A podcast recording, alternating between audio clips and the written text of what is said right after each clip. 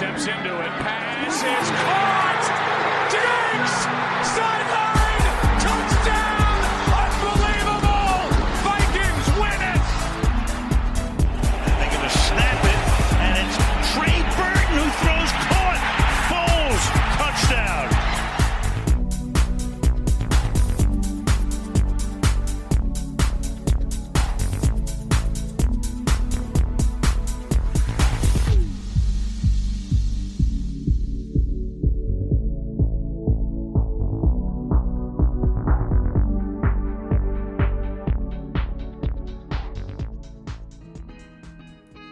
Ci siamo, ci siamo, siamo finalmente nella Super Bowl Week, una delle settimane più importanti dell'anno per notizie, per interesse, per eh, emozione per la partita, 29esima puntata di Red Flag e oggi abbiamo una puntata un po' diversa, e quella che ascolterete è una puntata un po' diversa perché non essendoci partite, o meglio, noi parleremo anche delle due partite che sono andate in scena il Pro Bowl e il Senior Bowl.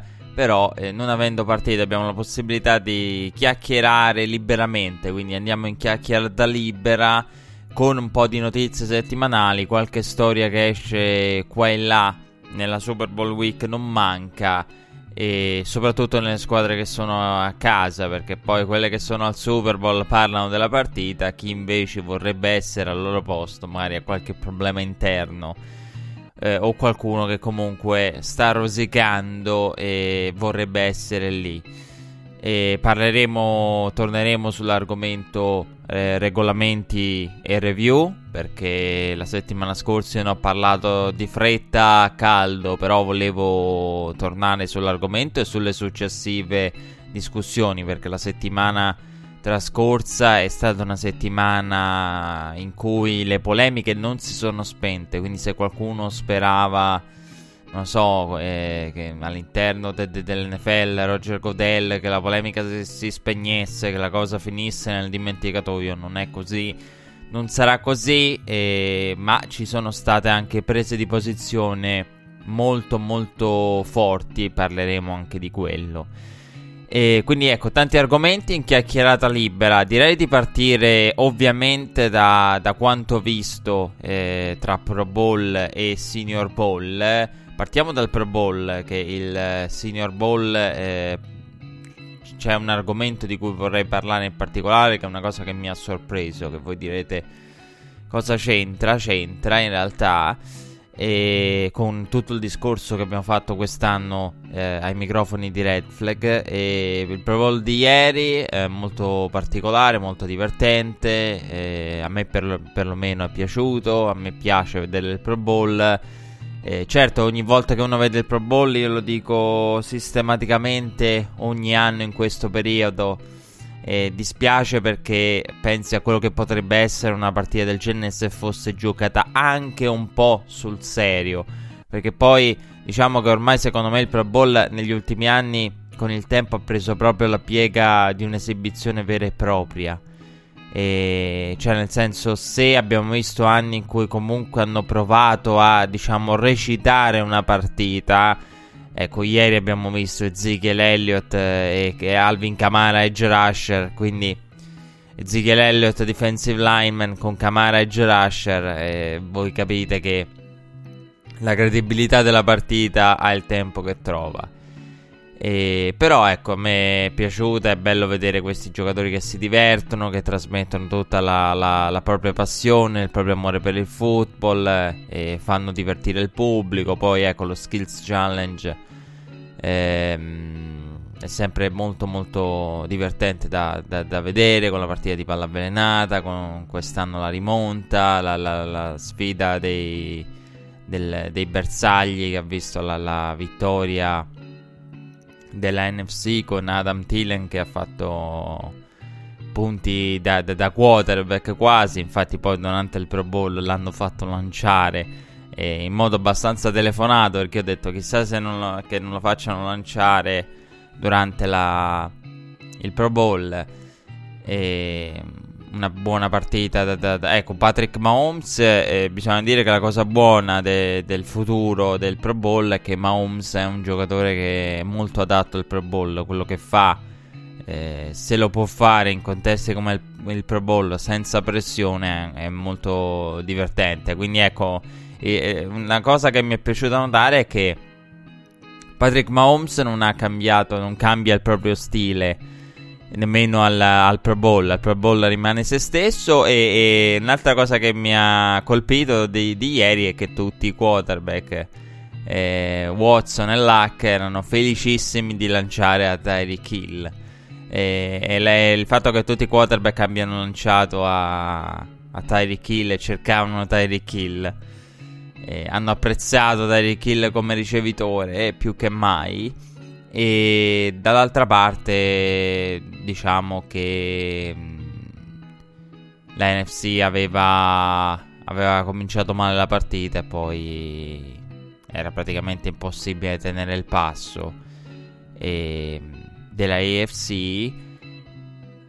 Sono rimasto abbastanza sorpreso in negativo dalla, dalla poca precisione di Mitch Trubisky, nel senso che ehm, anche in un contesto come lo Skills Challenge, se c'erano dubbi sul fatto del secondo le statistiche avanzate Mitch Trubisky il quarterback e il secondo o terzo quarterback è stato durante praticamente tutta la parte centrale a due terzi dell'anno stava lì, io ve l'avevo detto eh, più impreciso de- dell'NFL eh, lasciate stare le percentuali le yard per partita eccetera il quarterback più impreciso dell'NFL eh, nel, nel, la, nell'idealmente colpire i bersagli, beh, l'abbiamo visto in modo molto pratico al Pro Bowl. Quindi, sulla precisione di Mitch Trubisky, eh, che faceva fatica a intendersi con Mike Evans quando nel, nella gara, nel, nella specie di staffetta in cui devono eseguire tutti i vari tipi di catch, doveva saltare. Mitch Trubisky non riusciva a far arrivare quella palla con tocco come avrebbe voluto. E quindi ecco, diciamo che il Pro Bowl ci ha confermato quello, la, la, l- i dubbi sulla precisione di Mitch Trubisky. E, poi ecco, mi ha, mi è piaciuta molto la, la, la settimana del, del, Pro Bowl, è sempre per me divertente, eh, anche se eh, capisco insomma chi magari non lo guarda, chi non, eh, chi non accende proprio eh, la televisione o il computer per vedere un evento come il Pro Bowl, insomma, lo posso capire perché è un evento che è spensierato, è divertente, sì, poi finisce la partita e non ti lascia niente, questo sì. E... Anzi, nel, nel, ripensare alla partita di ieri mi, mi sorprende il, proprio questo, cioè il fatto che di, di, di una partita del genere eh, uno la vede e poi praticamente se ne dimentica dopo, che è un po' come quello che accade con i film, i libri, quando ti dimentichi la trama di un film o di un libro un attimo dopo che l'hai finito di leggere l'hai visto. Non, non è mai un, una, una, buona recensione del, del prodotto che, che, hai appena consumato e lo stesso vale per il Pro Bowl. Eh, il fatto che, che alla fine uno de- de- di questa settimana del- delle varie competizioni e della partita tenda praticamente a seguire con, con poca attenzione e forse anche un po' il fatto del, del dire sistematicamente dispiace che non sia una partita vera perché se fosse una partita vera poi ecco eh, quindi ecco una partita vera sarebbe veramente bella e interessante da vedere. Laddove praticamente le difese non possono fare nulla, non esiste alcun tipo di contatto. Hai praticamente tolto il 60-70 se non di più per cento del football americano e lo stesso si può dire per certi versi, eh, seppur con un valore totalmente diverso, eh, per il Senior Bowl. Quest'anno era un Senior Bowl eh, un po' diverso dalla, dal solito. Eh, perché c'erano meno prospetti. L'anno scorso siamo abituati bene, ecco, bisogna essere onesti. Nel vedere Baker Mayfield, Josh Allen, poi vabbè, il quarterback protagonista fu Kyle Lalletta del quale in NFL quest'anno non abbiamo visto praticamente nulla. Però ecco, lo scorso anno, negli ultimi anni siamo stati abituati bene. E quest'anno invece non c'erano né Dwayne Haskins eh, né Kyler Murray, che sono i due prospetti più intriganti e affascinanti di questo draft. Chi per un motivo, chi per un altro. E ci siamo dovuti accontentare di, di Daniel Jones, eh, di Drew Locke, eh, come prospetti, diciamo, di, di punta eh, presenti per quanto riguarda la posizione di quarterback. È una partita che è sempre bello vedere il, il Senior Bowl. È una partita che, che ti ricorda che il draft è vicino. Una partita che anche quest'anno è stata organizzata in modo eccellente. L'organizzazione ha fatto un lavoro eccellente per, per permettere la realizzazione di questo evento. I giocatori hanno fatto più del possibile per esserci perché io sentivo in settimana storie di giocatori che hanno cercato di, di mettersi in pari perché eh, poi viene richiesto devi essere proprio in regola a livello universitario, crediti inclusi. Quindi ci sono giocatori che hanno dovuto. Eh, non è solo senior ball, devi essere proprio a tutti gli effetti in regola per poter accedere. E, e, quindi giocatori che hanno cercato di fare di tutto in modo da avere l- l- di uh, ottenere lo status per, per il senior ball. Eh, compreso diciamo mettersi in pari a livello di crediti. Quindi immaginate che voi dobbiate recuperare esami universitari per, per poter essere parte di una partita. Questo per capire soprattutto i prospetti prospetti di, di che hanno que- di, dei round inferiori dei round centrali e questo per loro è veramente importante e, ecco, poi una cosa eh, mh, che mi stavo dimenticando, eh, quest'anno, eh, dicevo prima dei quarterback, t- molti prospetti sono underclassmen, quindi è chiaro che eh, il senior ball in questo senso ci ha rimesso. Con i quarterback eh, c'è stata l'assenza, come detto, dei, man- si è sentita la mancanza eh, dei due più importanti, Kyler Murray e, e Dwayne Haskins. Però eh, d'altronde è così, ecco, il Senior Bowl eh, nasce come tale, non nasce con l'intento di, di, di comprendere tutti. E anche quelli che comprende poi non è così scontato che ci vadano quando ne hanno diritto, quindi... Però ecco, l'anno scorso eh, ci eravamo abituati particolarmente bene. Eh, anche se la, l'anno scorso la prestazione di Baker Mayfield era una prestazione che non aveva molto senso, anzi, eh, entrò per una serie. Io la, la, ricordo, la ricordo come se fosse dell'altro ieri, invece dell'altro ieri è il Senior Bowl di quest'anno. La, la prestazione di Baker Mayfield entrò veramente. Mh, iniziò la partita per una serie di down e, e senza praticamente combinare nulla.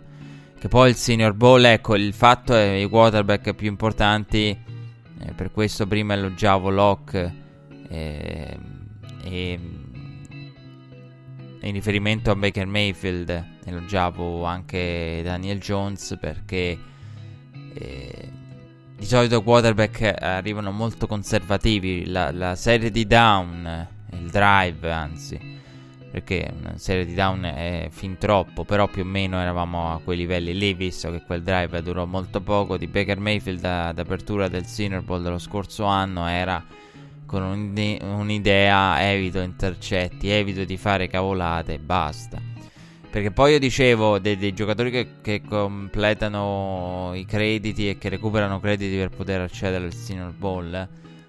Eh, sono giocatori per cui la partita conta tanto e ci sono tanti giocatori che hanno fatto grandi partite.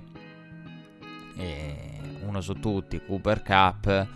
E poi eh, magari la gente ha pensato, ah vabbè, è una partita, oppure non evitiamo di, di, di, gonfiare la considerazione di quel giocatore per una partita e invece il Senior Ball è stato in molti casi indicativo, in altri un po' meno.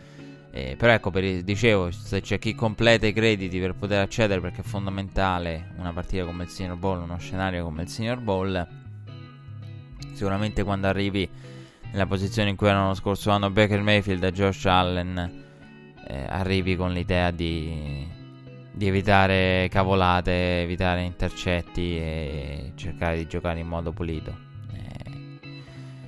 Eh, credo che anche sia ne- nella classe di quota perché insomma, eh, ripeto, Locke e Johnson mi sono piaciuti eh, per motivi differenti. Uno perché ha preso praticamente il controllo della partita e poi è stato decisivo perché aveva la- l'assegnamento, la- la-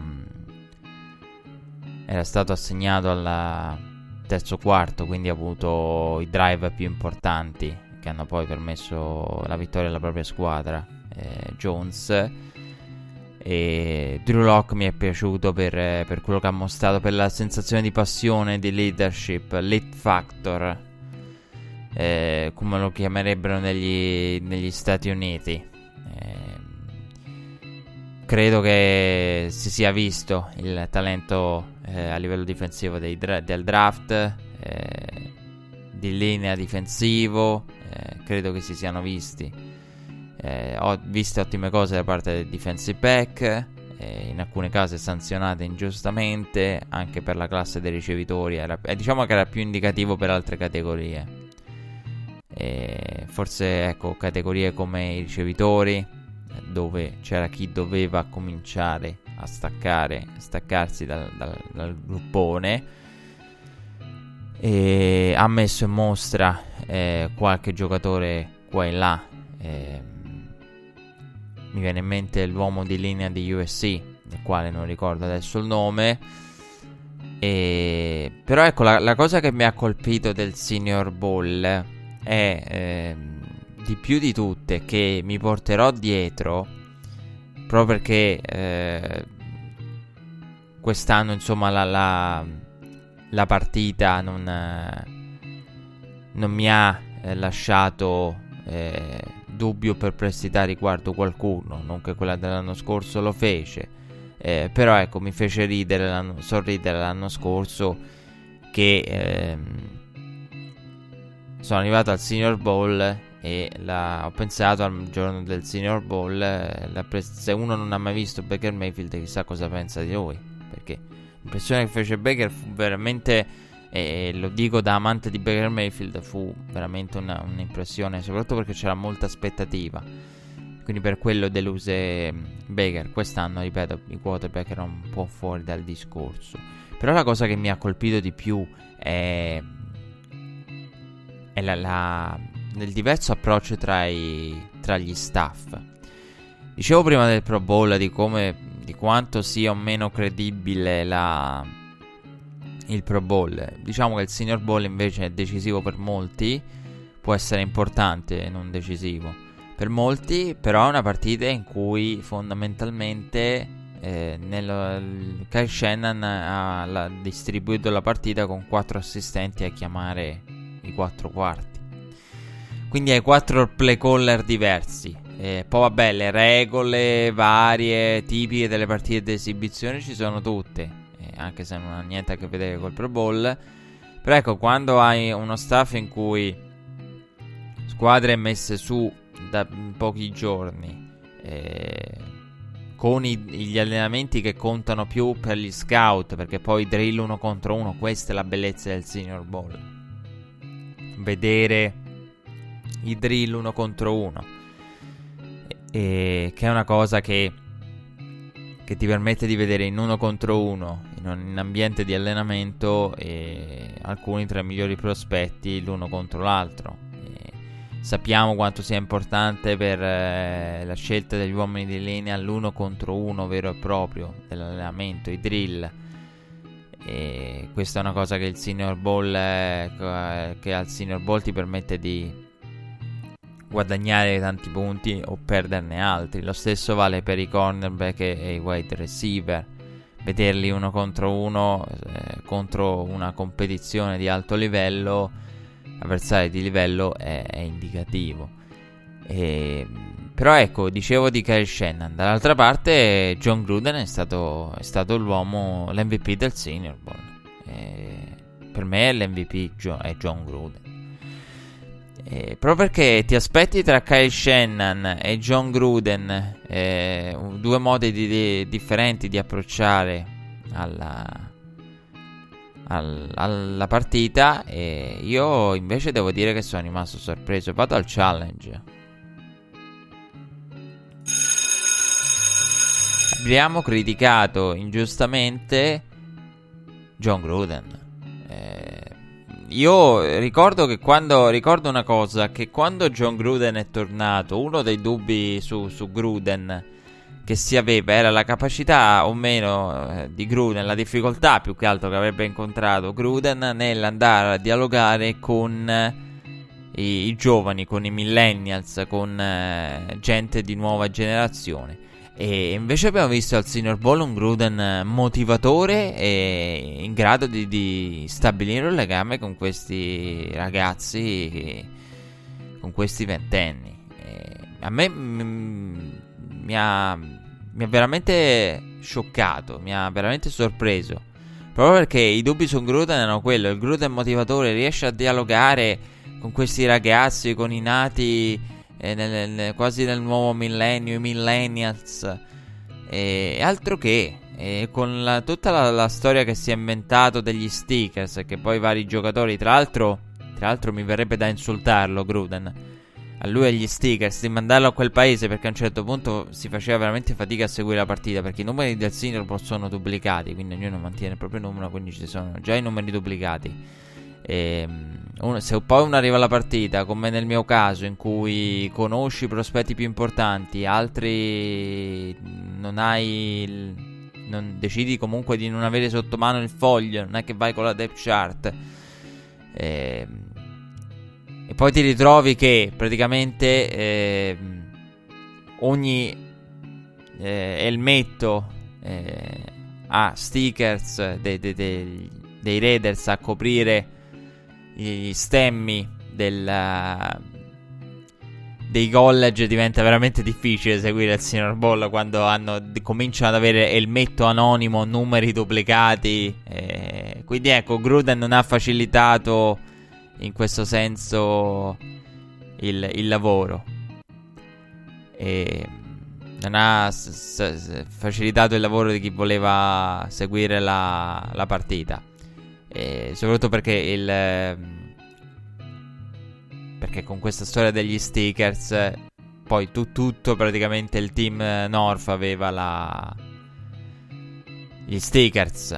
E, e quindi non, non, non, ci si capiva più nulla a un certo punto. Però la, la, la motivazione, se scherzavano in telecronaca Charles Davis, Daniel Jeremiah su, sugli stickers, la, la forza degli stickers, la motivazione eh, però questa cosa secondo me è stata anche sottovalutata dai media americani. Mi ha veramente sorpreso perché eh, magari uno la vede eh, in questo modo, però eh, quando Gruden è tornato ad allenare un anno fa, quello che si diceva, il, il timore che, che, che, avevo di Gruden è che, eh, ecco, su una cosa non sono mai stato d'accordo, sul fatto che, ah, ma questi ragazzi nati nel, nel nuovo, eh, quasi nel nuovo millennio e questi ragazzi sono nati con, eh, con John Gruden che hanno visto John Gruden da ragazzi e quando hanno gioca- cominciato a giocare hanno visto John Gruden solo nel buff come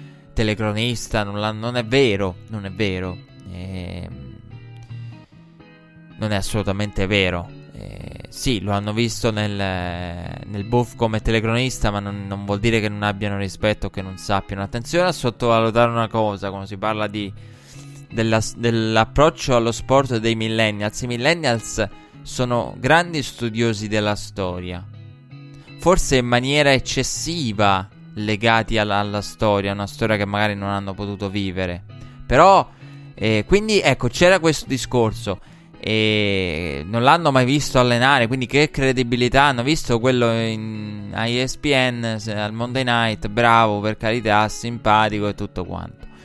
Eh, però non l'hanno mai visto allenare, quindi che tipo di impatto, che tipo di rispetto possono avere nei confronti di John Gruden? eh, quando magari le precedenti generazioni l'hanno visto e l'hanno visto anche come coach vincente, mentre le nuove generazioni non l'hanno visto proprio come coach.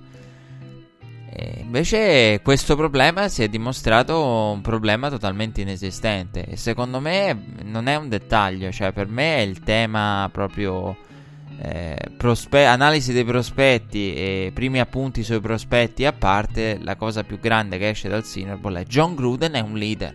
È un leader di nuove generazioni e non è un dettaglio, non è un dettaglio perché con l'infinità di capitale di draft che hanno gli Oakland Raiders eh, con i Raiders che, che, dovranno fare molte scelte, dovranno andare a costruire e a scegliere i prospetti chiave, l'ossatura del, della squadra del domani, questo progetto Gruden, beh, Gruden che riesce a dialogare con, eh, con i giovani e i futuri rookie che avrà poi nei Raiders perché eh, erano stickers sabato sera, però eh, saranno, diciamo, dipinti in modo permanente. Sarà dipinto in modo permanente lo, lo stemma dei Redes su qualcuno di quei ragazzi, eh, perché con tutto il capitale dei draft, Gruden ne, ne, ne ha visti di prospetti da vicino allenando il, il team del nord e, e quindi mi ha veramente sorpreso. Dobbiamo tutti quanti delle scuse a John Gruden. E... e si è dimostrato molto più in grado di dialogare con i ragazzi, magari di un Kyle Shannon, che per età, per provenienza, per tutto quanto, anche se Kyle Shannon, diciamo, ha, è stato un po' più. ha lasciato più che siano. che fossero gli assistenti a, a lavorare per lui. E anche durante la partita, quindi è stato un po' più distante. John Gruden che ha trasmesso comunque voglia di vincere anche in un senior. L'ho detto, è bello battere Kyle Shannon dopo che in stagione mi aveva battuto lui. E pausa musicale e poi dobbiamo parlare delle varie notizie dei, dei, Cowboys, dobbiamo parlare degli Eagles, dobbiamo parlare di tante cose dopo il break.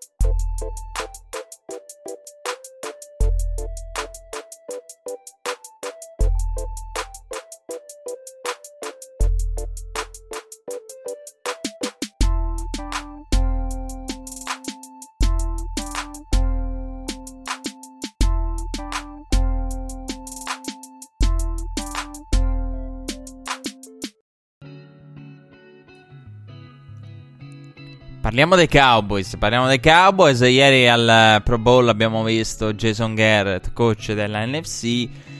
Eh, un Jason Garrett che però in settimana è stato al centro di alcune voci e alcune concrete eh, delle decisioni della settimana scorsa di cui aveva parlato Scott Lenan, il, il suo licenziamento eccetera e altre un po' più astratte. E, tanto partiamo da quelle concrete, va, partiamo da quelle concrete, quelle concrete che ci dicono che eh, Kitna è stato nominato eh, QB coach, Kitna eh, che era membro dello staff dei San Diego Fleet, questi San Diego Fleet si sono fatti una bella pubblicità quest'anno con tutti i giocatori e membri dello staff eh, tirati fuori, eh, non, da Josh Johnson eh, adesso Kitna, perché? Perché Callum Moore invece, quarterback coach e... Eh, prima backup, poi backup barra quarterback coach, poi solo quarterback coach, ha fatto proprio la transizione, è stato un ibrido anche nel mezzo, lo ricordo, eh. E, mm, è stato nominato offensive coordinator. E quindi, come detto, promosso con Kitna a prendere quello che era il suo vecchio ruolo. E non è ancora chiaro al 100% chi sarà il play caller. E, e ieri Jason Witten ha elogiato molto durante la diretta del Pro Bowl, ha elogiato molto Moore come potenziale play caller perché conosce il sistema, il sistema è sempre lo stesso, il sistema è un sistema che, che piace eh, a, a, Moore, che Moore conosce e quindi potrebbe essere in grado di fare il play caller e in questo senso Jason Witten ha parlato di lui e credo che dovremmo vedere lui eh, come play caller, anche se la settimana si era aperta eh, prima del chiarimento di tutto con eh, la, la, il completamento della notizia della settimana precedente. Io avevo detto Scott Lennon licenziato, Jason Garrett che torna sui propri passi e la, la, settimana si era aperta poi dopo quella notizia con uh, Lennon è stato licenziato ma il play caller lo farà Jason Garrett che sembrava una cosa scontata poi è uscita fuori la storia di Moore e poi vabbè a fine settimana di questa eh, Kidna a prendere il suo posto, quindi con questo eh, con Moore che scala. E, ehm, però ecco, la settimana si è aperta con Jason Garrett, eh, play caller, che onestamente mi ha lasciato di stucco, perché io non, non pensavo proprio che, che fosse Jason Garrett la soluzione. Jason Garrett che come play caller non ha fatto malissimo eh, bisogna stare attenti perché la valutazione di Jason Garrett è una valutazione particolare, è una valutazione che eh, è particolare perché l'ambiente è quello di cui parlavamo la settimana scorsa con Jerry Jones è atipico e poi perché i risultati di Jason Garrett sono risultati mediocri, però eh, come non ha dei picchi, non ha dei momenti diciamo bui. Poi ci arriviamo. E su questo perché tornerà questo, questo discorso. E, e quindi eh, Jason Garrett, play caller, mi ha lasciato un po' così. Perché ho detto Jason Garrett, play caller, è una vita che non fa il play caller. Eh, non so se è un bene, eh, visto che eh, Jason Garrett ha dei limiti anche nella gestione di cronometro, dei timeout e di tante situazioni. E quindi ecco, è uno che vedo meglio ad avere una visione d'insieme. Eh, per quanto questa visione d'insieme equivalga a cosa fa Jason Garrett, che poi frutto della visione d'insieme Jason Garrett è cosa fa poi all'atto pratico. Che è l'eterno dilemma. Che mi porto dietro, mi porterò dietro. Ecco, mi, mi, ha sorpreso perché eh, sembra, mi sembrava una mossa. l'idea di mettere il play caller nelle mani di Jason Garrett mi, mi, sa tanto di una mossa a copiare gli altri per il puro gusto di copiare gli altri. Cioè, Jerry, un po' quello che. In linea totale con le mosse di Jerry Jones. In linea totale con quello che ha detto in radio Jerry Jones negli ultimi mesi. Ovvero, ovvero eh, il nostro attacco è simile a quello dei Rams, eh, ma simile a quello dei Rams. Eh, non abbiamo bisogno di andare a cercare il McVay perché abbiamo Jason Garrett. Se Jason Garrett lascia, lo firma 5 squadre. Morale della favola. Se andiamo a vedere, quest'anno in NFL abbiamo visto un numero abnorme in record in tal senso di coach coordinator. E, quindi ecco, mi, sem- mi, sapeva tanto di rendo il mio head coach eh, play caller. Sì, coach coordinator, coach play caller eh, nomino un offensive coordinator e do in mano tutto al mio coach perché? Perché tutti gli altri lo fanno, la, la, la gestiscono in questo modo.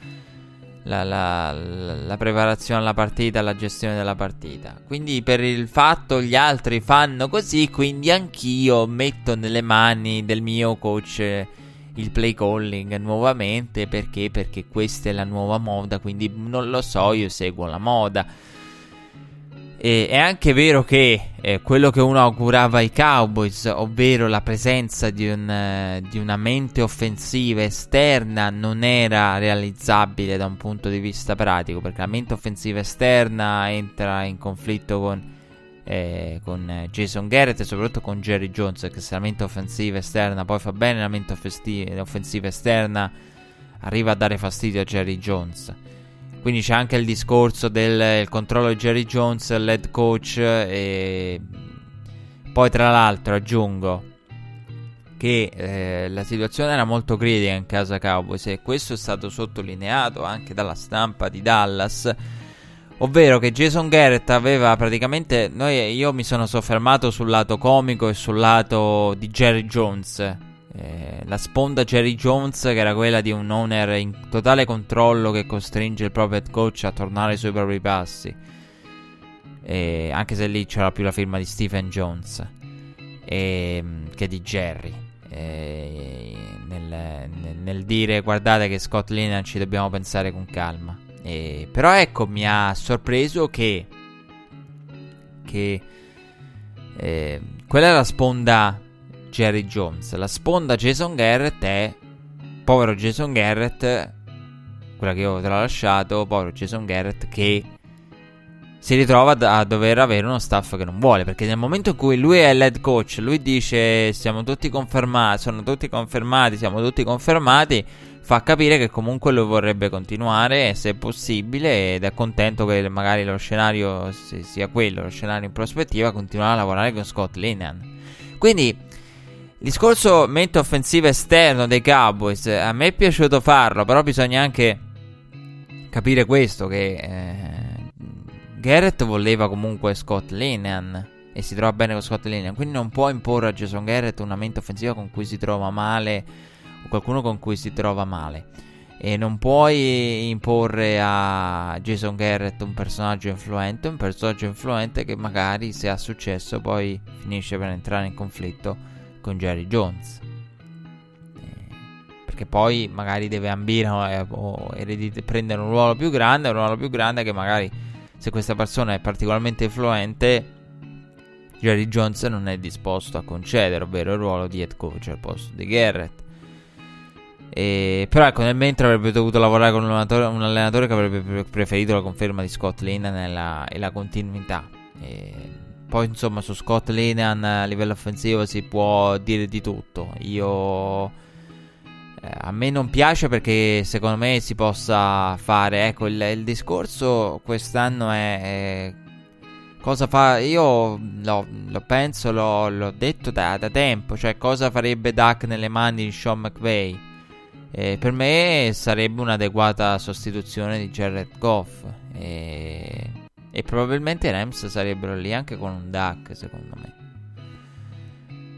E, ehm, con un Trobisky non lo so. Eh, dei nuovi, con un Mayfield, con un Mahomes sicuramente.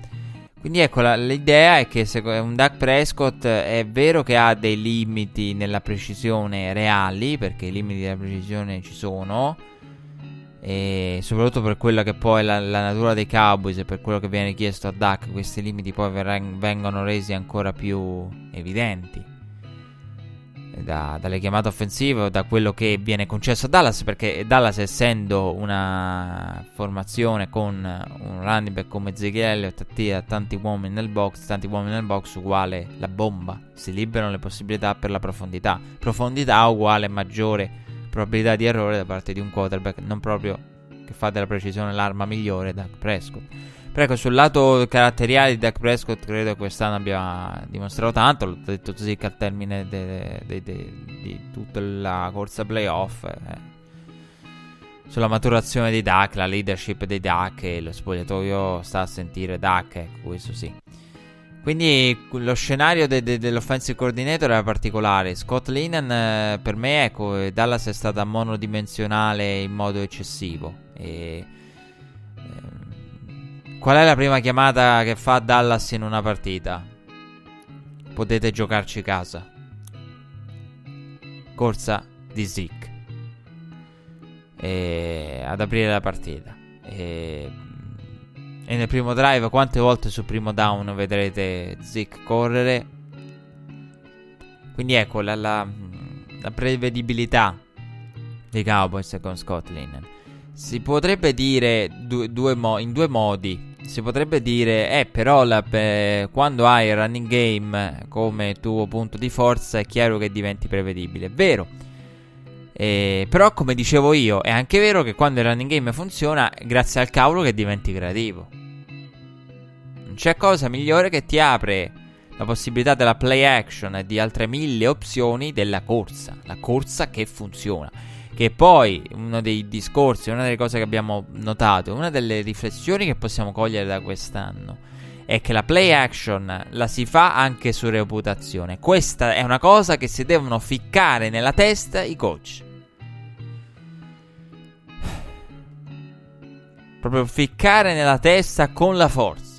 E come proprio in testa, proprio pa, come gli stickers di John Gruden. Ovvero la play, per la play action è una cavolata colossale. La play action non è, non devi aver corso, devi eh, essere in una condizione tale che porta il tuo avversario a rispettare la corsa. Che non vuol dire che tu devi avere 100 yard su corsa in quella partita per, determina- per fare una determinata chiamata offensiva. Cioè, per farvi un esempio, i Cowboys, eh, quando in molte situazioni, è una cosa che si è sempre detta e raccontata dei Cowboys, è che loro, eh, anche nelle partite in cui Emmett Smith era infortunato, non era al 100%, lo tenevano. Perché? Perché la play action, per quello che ti liberava, per quello che creava a tutta la squadra.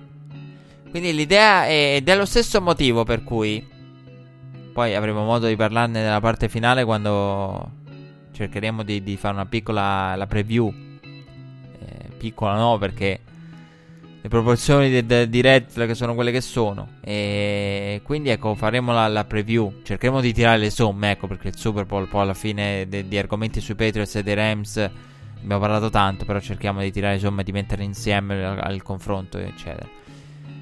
E Todd Gurley io so, rimango convinto che sia infortunato. E trovo assurdo, assurdo che si pensi che queste siano le sue reali prestazioni.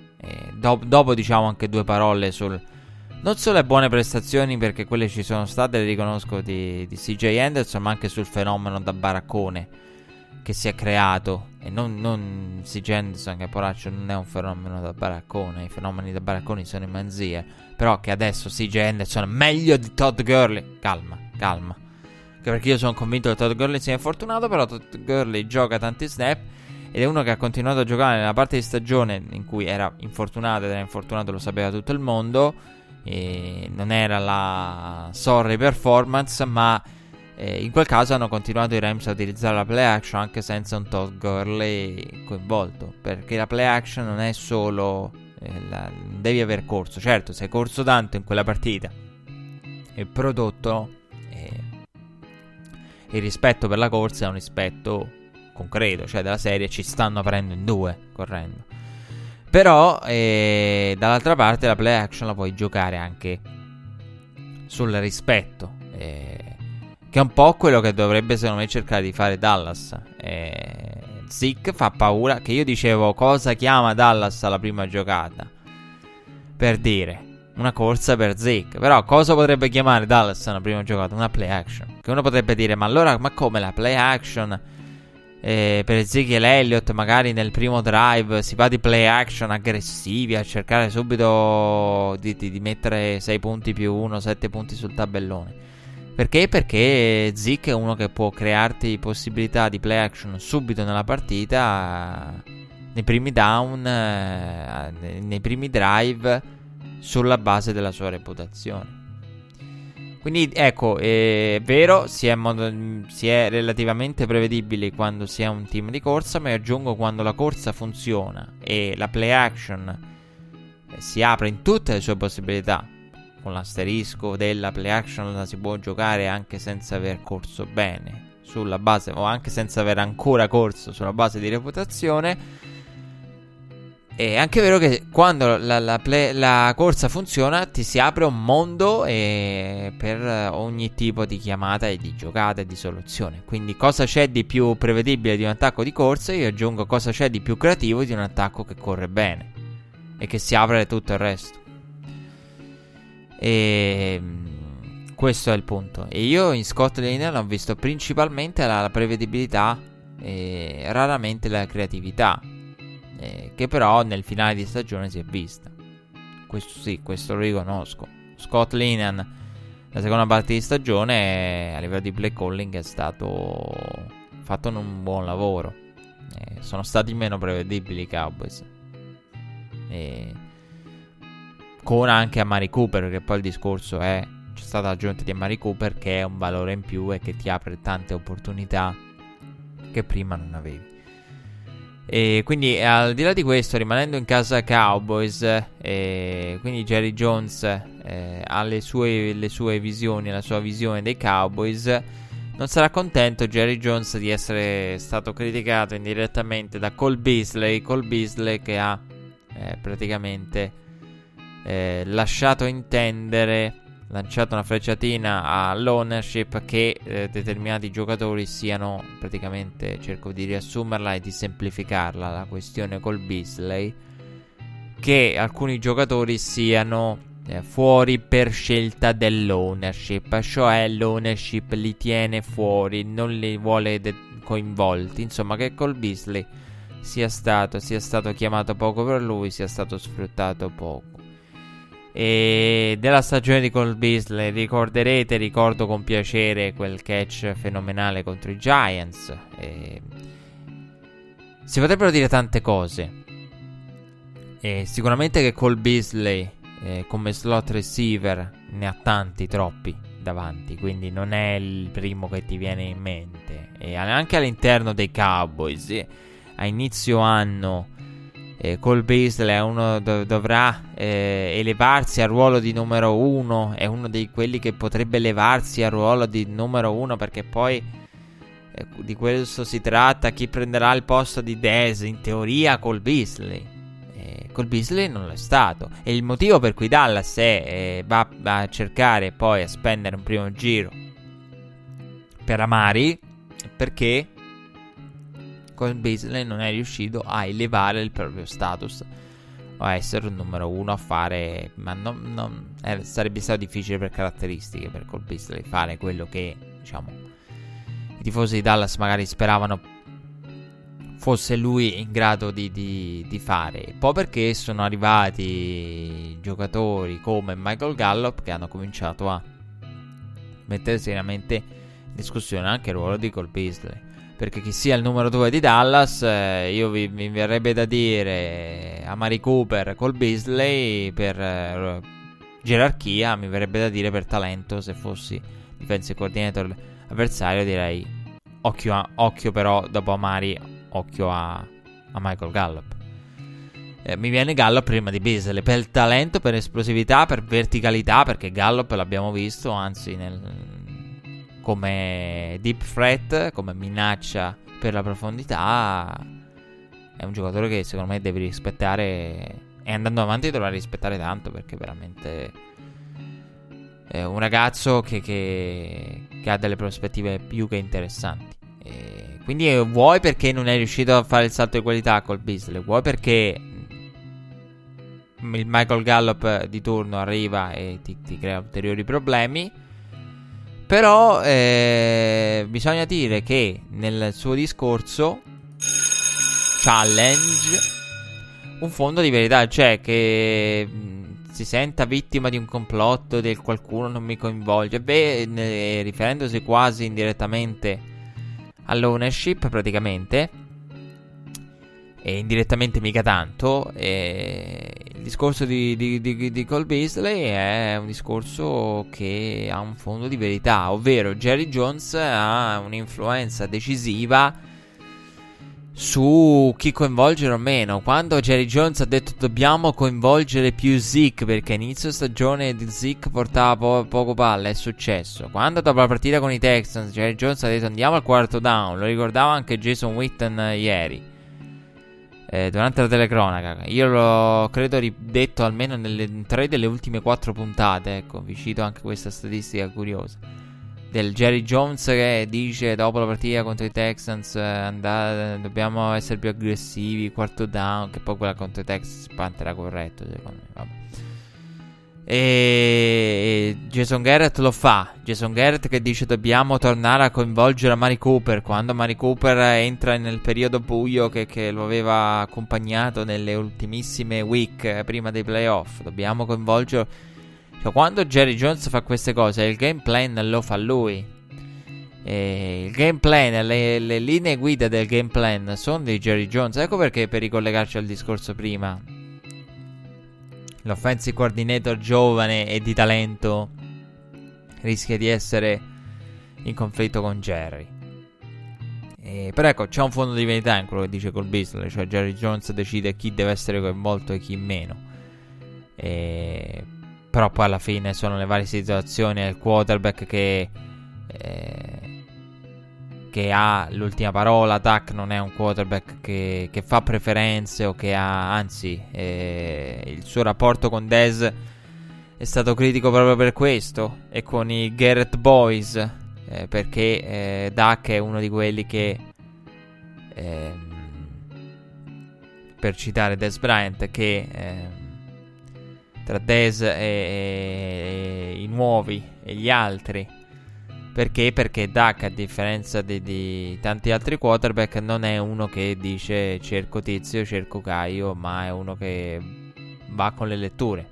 E quindi ecco, non, col Beasley sì, se la prende con l'ownership perché magari Jerry Jones ha espresso chiare preferenze per la, il coinvolgimento di Amari Cooper eh, anche per quello che ha speso, perché dietro a Mari Cooper c'è la credibilità anche di, di, di Jerry Jones di aver fatto una mossa molto aggressiva. Una mossa che il, Jerry Jones negli ultimi anni scelte così aggressive, scambi così aggressivi non li avevamo visti fare. Dobbiamo veramente tornare eh, indietro di, di, almeno un decennio per vedere mosse del genere da parte di Jerry Jones e quindi c'è la sua credibilità in gioco. Eh, però ecco, non è Duck eh, il tipo che, che eh, sceglie un ricevitore ancora prima o che non va a cercare col baseline. Non è Duck quel tipo di persona. Non è uno che ha preferenze. Mentre, e qui rimaniamo all'interno della NFC East, c'è qualcuno che, stando ai report, invece le, le preferenze le fa. E per Zach Ertz, ovvero Carson Wentz. Carson Wentz che è uscito un report da parte di una testata di Philadelphia che diversi giocatori che sono rimasti anonimi hanno criticato Carson Wentz dicendone di tutti i colori su di lui che l'attacco con lui è un attacco prevedibile, che cerca eccessivamente Zach Ertz, che è egoista, che, ehm, che pensa al a se stesso e, e chi più ne ha più ne metta. E il tutto ha generato e suscitato la reazione da parte dei, dei leader del, de, delle, dei vari reparti. Però la cosa curiosa è che i leader che hanno risposto sono personaggi come Peters, Kelsey, Jenkins cioè gente che non ha niente a che fare con l'attacco. eh, prevalentemente. Voglio andare al challenge.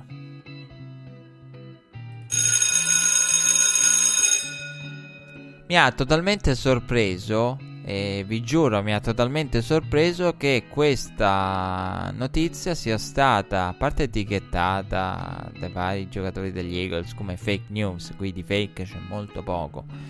Questa notizia sa di verità.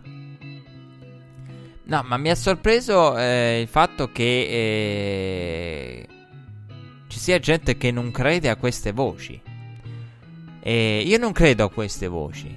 Però ha, una parte di queste voci. Cioè, io non credo alla parte di Carson Wentz egoista. No, Carson Wentz, secondo me, anzi, diciamo, eh, ovviamente uno parla dall'esterno. Però, per quello che abbiamo potuto vedere, Carson Wentz, Carson Wentz è stato più che positivo nei confronti di, Vo- di Foles. È stato il primo tifoso dei Cowboys anche quando è stato vestito. È stato lì sulla sideline in borghese a fare il tifo e basta con eh, il playbook in mano. E quindi ecco, Carson Wentz a me pare che sia stato sincero anche nel faccio il tifo per i miei, anche se per me l'egoismo è anche il dire ma speriamo che questo false perda, si faccia male, oppure che arriviamo a playoff e facciamo una figuraccia invece di vincerlo. Quindi per me di ego- egoismo c'è anche quello, perché alla fine per il tornaconto personale di Wentz è meglio L'anello con, un anello non, non, non, suo, anzi vinto dal suo backup a livello di legacy è una delle cose peggiori che ti possano succedere. Poi a livello di titoli di palmarès puro, che ti succede sempre, il palmarès è una cosa, la legacy è un'altra. Ecco nell'esempio, il palmarès puro ti fa bene, cioè metti un anello nella tua bacheca. Eh, però eh, quanto l'anello faccia bene per la tua legacy e per il futuro per il tuo futuro non credo. Eh, anzi, fatto, sarebbe stato molto meglio un blowout. Subito, subito contro i Falcons e via, tutti a casa. E e magari anche la famosa ipotesi, diceva Doc Peterson, se Foles fa male metto Nate Sutfeld, magari ecco anche Sutfeld che entra al posto di Foles, così tutto se viene stroncato sul nascere al termine di quel primo tempo. Invece no, da lì Foles sopravvive a quella partita e poi inizia la run della storia per Nick Foles. E quindi ecco che un Carson Wentz egoista che, con cui mh, mm, si parla con difficoltà, che pensa a se stesso, ai propri. se ne frega de, de, de, degli altri, del benessere del sistema. Eh. Io non lo riesco a vedere, anzi, vedo un giocatore che ha fatto veramente con il cuore e con sincerità il tifo per Nick Foles, anche quando magari a lui non conveniva personalmente non portava nulla, anzi se non problemi e discussioni e controversie, una vittoria di Falls. Però, quindi su quella parte non credo. Però mi dispiace, io non riesco a capire come si va, possa definire fake news la prima. Cioè, in poche parole, io, io ma eh, mi, mi, mi colpisce perché cioè, la gente ne è convinta, eh. E intanto i giocatori che hanno risposto sono tutti. Allora, io, io non è che su Twitter sono andati Agolor, Sprawls e Alshon Jeffrey. Perché se mi vanno questi tre, e non ho detto tre nomi a caso, ho detto tre nomi di persone che hanno beneficiato. Beh, di Sprawls se ne può discutere, ma di Jeffrey e Agolor, beh, hanno beneficiato e tanto negli ultimi due anni dal, dall'avvicendamento e dall'entrata in campo, dalle entrate in campo, visto che sono plurali, di, di Nick Foles. E hanno risposto persone che, detto in modo onesto, quando viene chiamata la giocata, gli uomini di linea, Kelsey, Peters e compagnia sentono solamente la cioè, nel momento in cui viene eh, detta la, la, il tipo di protezione, la, la, protezione finisce lì. Il resto non, è, non riguarda loro e comunque non coinvolge loro direttamente. Quindi un uomo di linea, ecco, non è. Carson Wentz non distribuisce la palla come dovrebbe. in questo senso che, che, un uomo di linea non può sapere cosa prova eh, un ricevitore che magari non viene coinvolto o crede di ricevere, di ricevere poco il pallone. come nel caso di Cole Beasley, che qualcuno, il complotto dall'alto, non voglia fargli avere il pallone. E, ehm, quindi ecco, mm, Jenkins eh, lo dice il suo essere completamente da appartenere completamente a un altro reparto, quindi che sia un leader, sì, però non fa parte dell'attacco. E quindi il discorso è Carson Wentz è egoista che se ne frega, che pensa a se stesso, che cambia il proprio atteggiamento, che il suo atteggiamento è arrogante o quello che... Eh, non ci credo. Carson Wentz è erzocentrico, ci credo. Perché? Perché il discorso è... Io non riesco a capire, ecco quello che stavo dicendo prima, non riesco a capire come si possa definire una fake news. La prima parte. Cioè, mi volete dire che credete, cioè, significherebbe credere alla storia assurda, io non so come si faccia a credere, che in pratica Nick, questo Nick Foles arriva, vince un Super Bowl, fa una run, porta ai playoff, batte i Bears e gi- lotta contro i Saints in due anni. E nessuno, nessuno, nessuno lega con lui? Nessuno lo preferisce? No, perché io quello che ho sentito da, da... Quello che ho sentito in settimana e ho letto anche è più o meno una cosa del genere.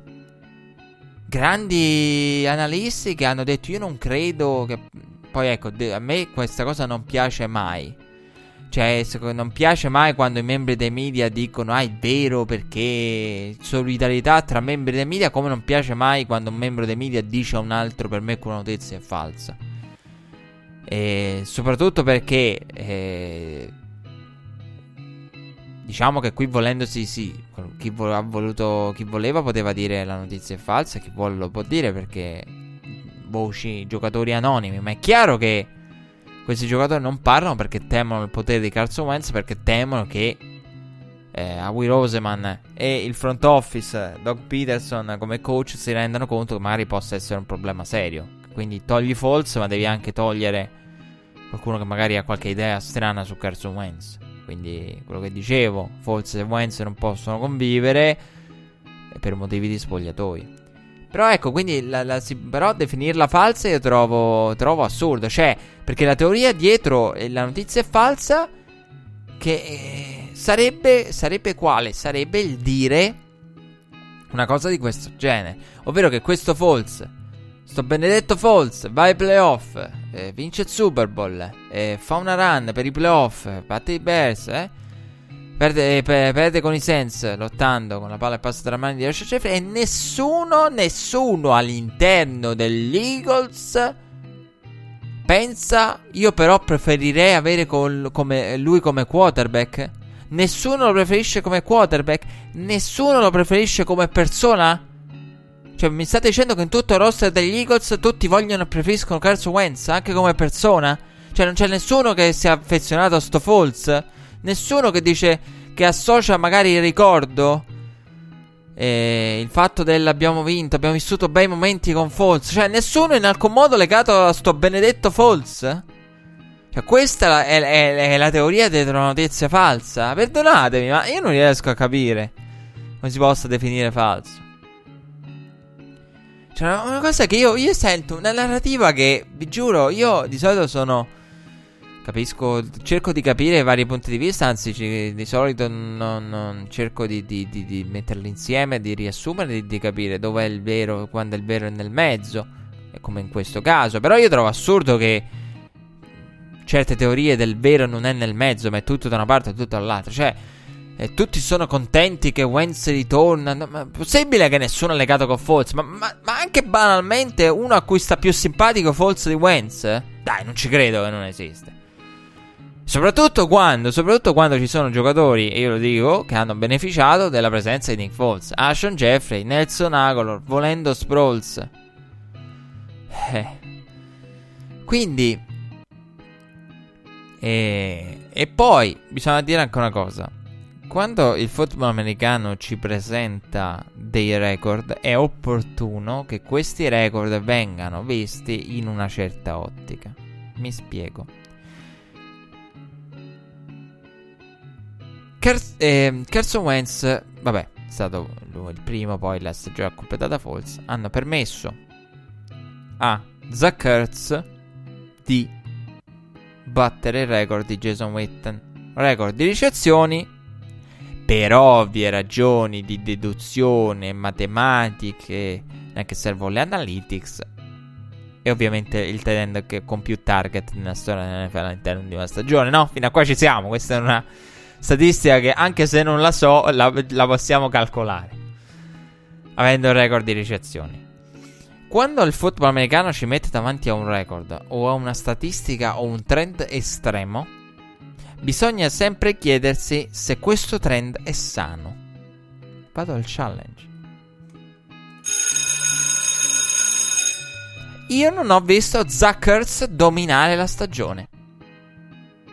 La stagione di Zuckers non è stata una stagione storicamente grande, per dirla all'americana. Non mi viene in italiano un'espressione bella quanto quella, perdonatemi.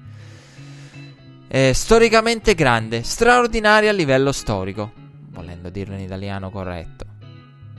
Quindi non c'è nulla di storicamente sbalorditivo, sbalorditivo da un punto di vista storico, perché tu dici "Ah, questa ricerca allora avrà dominato. Zuckers avrà aperto in due la Lega e, e... no, no, no. Zuckers è stato uno dei migliori tight end della Lega. Non il migliore tight end, non è nemmeno il migliore tight end della Lega, volendo. Allora che cosa significa? Vuol dire che questo record non è un record sano. Perché se tu dici ha un record di ricezioni, record di portate, record di passaggi e ha dominato la domanda successiva come si fa? No, e allora vuol dire che non è sano. Questo record. Il record di Zuckers non è un record sano, perché se fosse stato un record sano, il, il, passo con il quale ha praticamente neutralizzato il record di Witten avrebbe dovuto portare, che ne so, se fosse stato sano, a un al neutralizzare il record di Gronkowski, che invece è quello che ha fatto Kit di yard ricevute, record che Gronkowski prese da da da Gonzales e eh, e poi lo, lo lo, e lo, lo, fece suo e poi è diventato, come detto, settimane fa di Kittel. Eh, recordman per yard ricevute. Quindi allora Zachers non ha fatto il Kittel nelle yard ricevute. E non è stato nemmeno visivamente dominante, statisticamente dominante nel, nel resto delle voci, come, aspet- come ci si aspetta da un giocatore che dice record di ricezioni, beh, avrà dominato, sarà stata una macchina instoppabile Zuckers. No, no, non è stato il Zuckers dei terzi down dello scorso anno. Quindi non è un record sano. E quindi io quello che ho detto setti- io settimane fa l'ho detto, quindi lo sapete, se andate indietro nella puntata di Red Flag, l'ho detto. Eh, eh, poi dov- dovranno farsi le domande quelli degli Eagles, lo dissi, lanciare la provocazione, dovranno capire perché Nick Foles distribuisce la palla e se con Carson Wentz è stato fatto un lavoro adeguato, io dissi anzi, più che eh, elogiare Foles mi verrebbe dei dubbi sul lavoro fatto con, da parte dello staff con, con Wentz invece. Se, perché Wentz si trasforma in una macchina che, che, che, che, che spara palloni a Zach Ertz, dissi. Quindi Proprio perché il record di Zach Ertz non è un record sano e non, par- e non, ci parla e non è accompagnato da un racconto di dominio assoluto, non è un record sano, quindi vuol dire che la palla non è stata distribuita in modo sano. E come dissi settimane fa, Zach, eh, Carson Wentz è stato veramente un eh, Zach Ertz centrico. Assolutamente. E in maniera poco sana e poco produttiva e efficiente per l'attacco. E quindi quella parte è assolutamente vera. E soprattutto perché non, non riesco a capire come si possa definire falsa una notizia in cui ci sono ricevitori. Nessuno dei ricevitori ha parlato di ricevitori che ne hanno beneficiato a livello concreto. Io dicevo a qualcuno sarà simpatico sto false. Poi se andiamo a vedere troviamo ricevitori che ne hanno beneficiato e che con eh, Carson Wentz sono finiti ai, maggi- ai margini. Però ecco il Carson Wentz con cui è impossibile parlare, il Carson Wentz egocentrico. Carson Wentz che ha cambiato il proprio atteggiamento, il Carson Wentz che pensa a se stesso e alla propria crescita più che al sistema. No, quello io non, non, non, riesco a vederlo e non riesco a immaginarlo proprio. Non è il genere di persona Carson Wentz. E poi al massimo lo, lo può essere come lo sono tutti i quarterback. Se è quello il discorso, sì. Però ecco, non... Comunque, si continuerà a discutere di, di tutto questo in casa, in casa Eagles. Pausa musicale, poi dobbiamo parlare del regolamento. Dobbiamo lanciarci nel, nel pronostico e nell'analisi del pre-Super Bowl 53. Secondo break di giornata e poi dobbiamo dire tante cose sul regolamento perché come ho detto in apertura di puntata la discussione è continuata, la discussione non si è spenta, anzi è... il fuoco è rimasto bello acceso durante tutta la settimana. Pausa musicale però prima.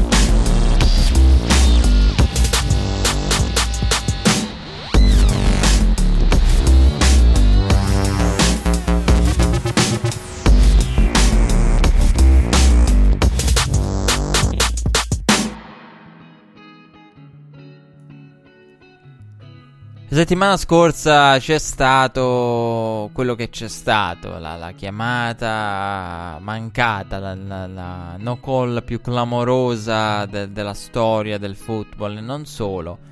Con tante polemiche nei giorni a seguire ne abbiamo parlato anche noi e mm, ne hanno parlato tanto anche in America, ne abbiamo parlato a caldo e eh, mi sono perso tante riflessioni importanti e tante cose che poi mi sono tornate in mente quando, eh, quando ho ascoltato eh, e letto le varie considerazioni degli analisti, degli editorialisti americani. Eh, ho pensato, li dovevo anticipare. Eh, però ecco, Red Flag ci dà l'opportunità in questa settimana di, di ritornare sull'argomento. E credo che ehm, mo- ecco, molti ascoltatori di Red Flag eh, siano rimasti, siano, la maggioranza non sia d'accordo con me. Anzi, siano rimasti sorpresi dalla, da, dalla mia visione della vicenda. E mm, dalla mia visione del, del, della non chiamata. E mm, perché? Perché ho detto questo episodio è un episodio che deve portare a un cambiamento del, del review all'ampliamento. E io ho un'opinione molto forte sulla tecnologia nello sport. E io trovo tutto ciò che viene... Stavolta lo voglio proprio mettere su, su, sulla cassetta, sul nastro, idealmente. Su file, visto il nastro non c'è più, in modo chiaro.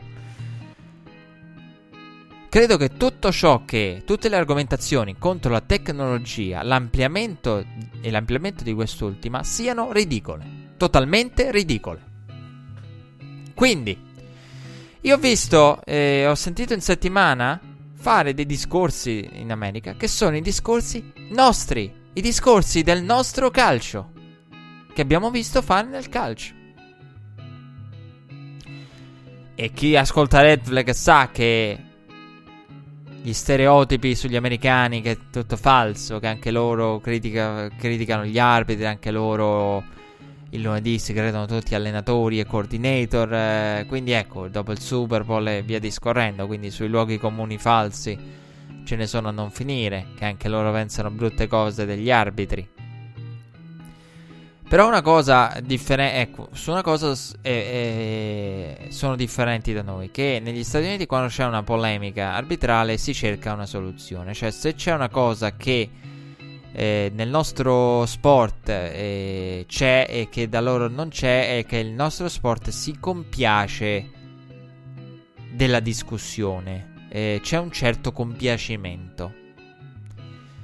E a noi piace parlare di, di, di cioè nel senso diverte alla stampa italiana, al pubblico italiano, al, al, al tifoso al bar parlare di arbitri. Piace.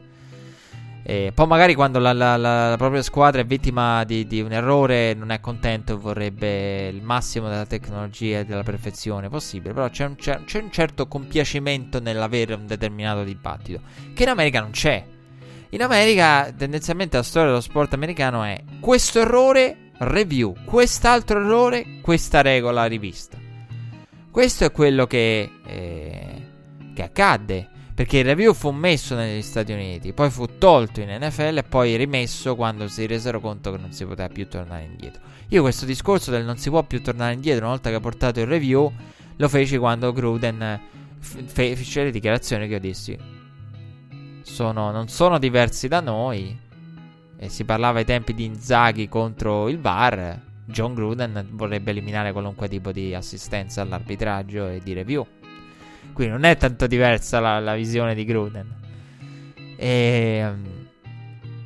Del quale abbiamo, abbiamo, parlato troppo bene di Gruden oggi. A un certo punto dovevamo parlarne male. Da qualche parte doveva riuscire Gruden. E, però ecco, quindi io trovo che tutte le argomentazioni contro l'utilizzo della tecnologia siano ridicole. Totalmente ridicole. E mi dispiace, mi dispiace, ma e per tutti coloro che dicono gli sport americani, il calcio fa schifo, viva gli sport americani, io ho sentito da Dion Sanders considerazioni peggiori sulla tecnologia di quelle di Gigi Buffon. E perché andrebbe a danneggiare la storia e l'integrità inteso in modo diverso, perché poi la parola integrità tornerà in un altro modo, cioè la, la la, la, la, natura, la fisionomia, diciamo, dello sport, l'ampliare i review a tutto perché i review... Eh, Prime, caro, hai fatto un discorso bellissimo, ma che non ha senso. Perché nessuno, come non ha senso, qualunque argomentazione contro la tecnologia, non ha senso. Perché chi discute contro la tecnologia, perdonatemi, chi discute contro l'applicazione e l'ampliamento della tecnologia lo fa ignorando delle soluzioni che già esistono. Dammi il problema, che io sostenitore della tecnologia ti darò la soluzione. E al quale tu non puoi, difficilmente troverai un problema. Dion Sanders fa un discorso bellissimo su Fox questa settimana, per carità. Che poi, guarda caso, è curioso come gli atleti vogliano l'errore arbitrale. L'errore arbitrale è parte del gioco quando sono fuori sul divano. Quando sono dentro e in ballo ci sono milioni e milioni di contratto. Perché attenzione, la chiamata di New Orleans è è, non è solo legacy changer come Drew Brees, ma ci sono tanti giocatori dei Rams e dei Saints che da quella partita ne potranno beneficiare o meno a livello contrattuale in futuro, perché l'abbiamo detto chi vince il Super Bowl arriva al Super Bowl. non, non, guadagnano solo le star, ma guadagnano tutta la parte media, cioè nel senso le squadre non riescono a vincere il Super Bowl, è stato sempre un discorso che abbiamo fatto, perché la parte media della squadra, l'ossatura, la parte complementare della squadra arriva a prendere cifre alte. Quindi per tanta gente si tratta di milioni e milioni, dell'opportunità dell'unico Super Bowl che giocheranno nella vita, perché la, la, percentuale di giocatori che arrivano al Super Bowl che hanno giocato al Super Bowl in NFL è questa, cioè è, non è scontato arrivare a un Super Bowl. Anzi.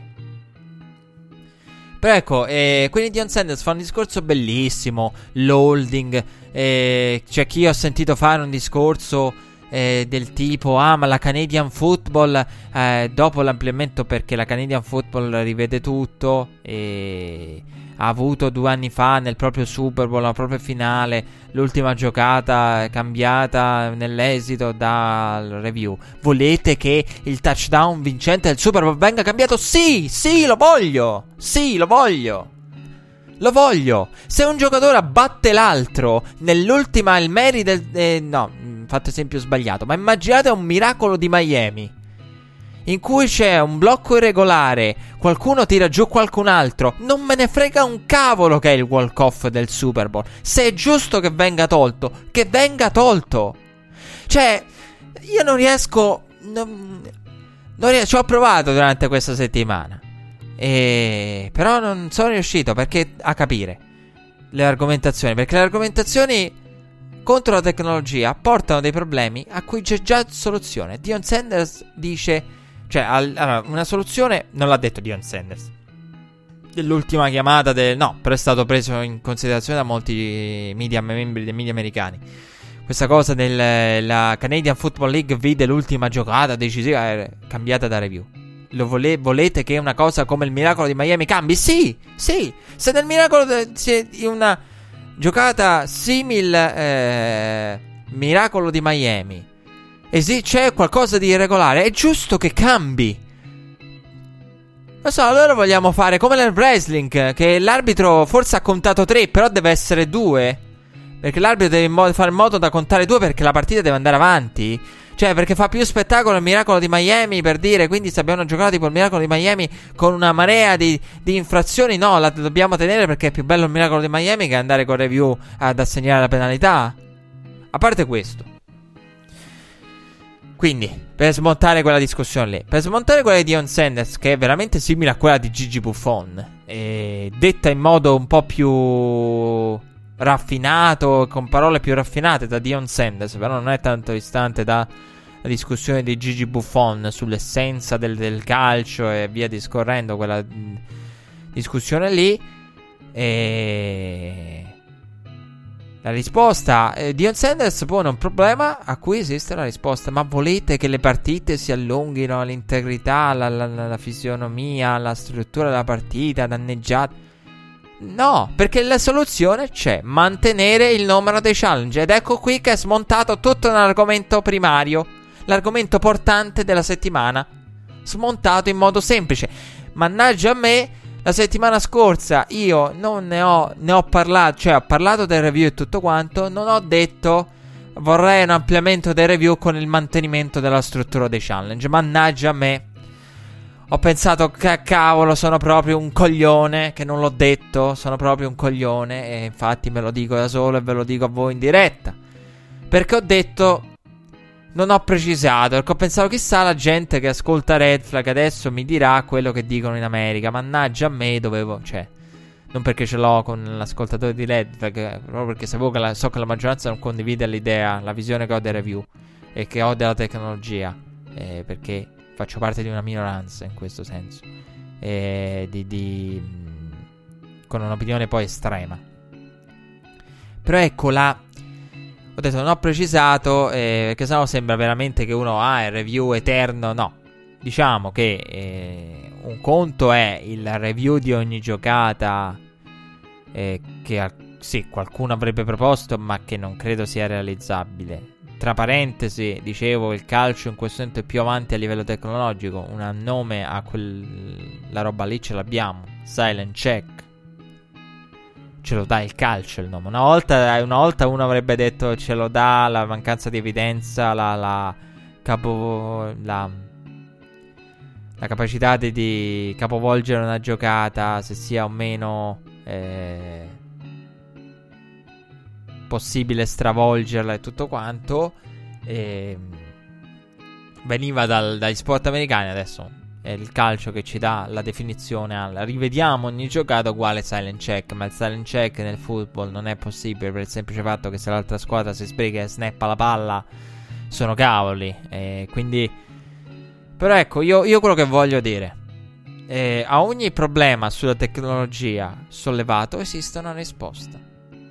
Infatti, se ci fate caso, tutte le persone che, eh, ex giocatori che hanno sostenuto ma la tecnologia è male e si allungherebbero le partite hanno completamente ignorato quello che è il pensiero di base di partenza. Possiamo farlo, cominciare a farlo, mantenendo la struttura dei challenge.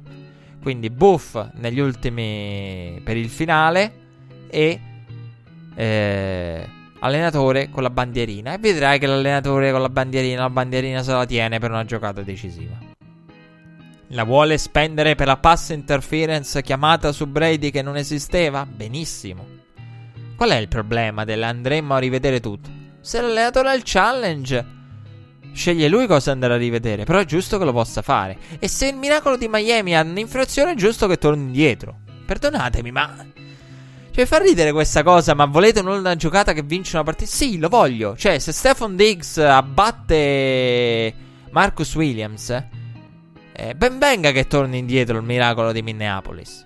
Lì, poi, ironia della sorte, penso di essere una delle poche persone ad aver notato questa cosa, eh, con, cru- con, una certa crudeltà e tristezza per i tifosi dei Sens, ovvero che eh, l'anno scorso eh, Marcus Williams ha avuto paura, cioè concede il miracolo di Minneapolis perché ha paura di fare quello che fondamentalmente Robbie Coleman ha fatto quest'anno con Tommy Lee Lewis, abbattere e vedere l'interferenza decisiva con il field goal alla fine. E quindi è bello che un giocatore per evitare le, l'interferenza concede il touchdown, l'altro invece non si fa problemi, abbatte il giocatore avversario. Quindi ehm, il, la discussione è andata avanti e io credo che eh, questa discussione sia una discussione che non la discussione sull'episodio non ha niente a che vedere con la face mask di Jared Goff. Qui si sta parlando di altro. Eh, perché è quello che a me interessa. Cioè, la, questo episodio rimane, deve rimanere e deve fornire la possibilità uno spunto. Eh, la face mask di Goff, eh, per il momento in cui è accaduta, non fornisce uno spunto. E tra l'altro sono rimasto scioccato nel leggere che io avrei detto la settimana scorsa un, un'interferenza del genere dai senza l'80-85 volendo 90 no no no invece siamo oltre il 90% io avrei detto 80 85 al massimo per il famoso grafichetto di, di ESPN delle probabilità di vittoria 6 sensi sarebbero arrivati oltre il 90 90-95 quasi, se no addirittura 95. Quindi per capire quando uno dice, eh, ma non è vero che avrebbe vinto la partita Presidents, beh, oddio, 90-95% di probabilità di vittoria in caso di quella pass interference. Beh, serviva un quasi miracolo ai, ai Rams. E, ehm, però ecco, questa cosa del, della partita che si allunga, poi perdonatemi, eh, in uno sport come il... Allora, in uno sport... Dal calcio lo capisco, perché la natura del calcio è uno sport senza interruzione, dal football americano no. Football americano non lo capisco perché... Perché... Eh, abbiamo il... Se vogliamo essere crudeli, e dobbiamo essere in questa fa- parte dell'anno, secondo me, parte crudele cioè, il Super Bowl ha un halftime speciale per ragioni televisive ed economiche e di spettacolo. E noi non possiamo permetterci 5 minuti in più, 10 minuti in più a partita, magari, per correggere qualche situazione extra di penalità in modo corretto. Cioè, però, i timeout televisivi. Cioè, ragazzi miei, il football americano, uno dice la durata della partita. La durata della partita è ormai è touchdown, pubblicità, kickoff, eh, pubblicità, eh, two minute warning, pubblicità, finisce più. Cioè, i timeout televisivi sono una cosa enorme. E anziché Roger Godel ha cercato di lavorare in questo senso negli ultimi anni, vedremo che dirà quest'anno nella conferenza del mercoledì in cui fa il punto della situazione in NFL, che a me piace sem- di cui a me piace sempre parlare. Però ecco, eh, non riesco, cioè, in uno sport in cui la partita dura tre ore, io non riesco a capire come si faccia a discutere. È della situazione in più, eh, ma anche se diamo un, un challenge in più, la partita si allunga se diamo un challenge extra. Non ho parole. Ehm, trovo, trovo, ripeto, eh, qualunque discussione sulla tecnologia, eh, qui non si parla di un applicare la tecnologia a tutto per il momento. Eh, non, non, è in grado di fare ancora questo salto, secondo me, l'NFL. È in grado però di ampliare la situazione alle, alle, a review. Cioè, lasciamo che siano gli allenatori. Bill Belichick lo dice a 5 anni. Lasciamo che sia l'allenatore a decidere cosa, cosa, di cosa. Per cosa utilizzare il challenge. E cosa andare a rivedere o meno. E vogliamo concedere questa possibilità? Appunto, è la stessa cosa. Cioè, mantenendo l'attuale struttura di challenge e distribuzione di chi deve andare al challenge, se l'allenatore o, o chi sta sopra. E quindi non, non, riesco a capire eh, la, il discorso sull'allungamento della partita. A maggior ragione in uno sport che, ripeto, ha un'infinità di timeout televisivi. Che nella partita più importante si diciamo, prostituisce ai soldi dello spettacolo, volendo essere cattivi ed appassionati di football. Dai, permettiamocelo, dai. In questo senso, di, di insultare l'halftime show. Eh Nulla contro chi canta all'halftime show, per carità, però. Siccome ci aspettano giorni in cui l'halftime show verrà prima dell'esito del risultato della partita, della legacy e di quello che potrebbe accadere, non il ritiro di Brady, visto che Brady non sembra intenzionato a, a ritirarsi in alcun modo. Però ecco, siccome ci aspettano giorni in cui l'halftime show sarà più importante della partita stessa, cambia la struttura, allunga l'halftime per lo spettacolo, i timeout televisivi, il 2 minute warning, altro, altre pubblicità. Insomma, non si finisce più. Eh, timeout televisivi, eh, pubblicità su pubblicità. Eh, continue e, e poi eh, si va a discutere i 5-10 minuti in più nel rivedere qualche giocata extra per partita. Che come dicevo io, quando si è lì, poi la durata della partita. E a me, non pa- a me pare che City, la, il championship eh, di, di, quest'anno abbia fatto record, abbia mm, veramente massacrato come è accaduto anni fa. Perché anni fa la partita tra i Cowboys e i Packers andò a battere World Series e, e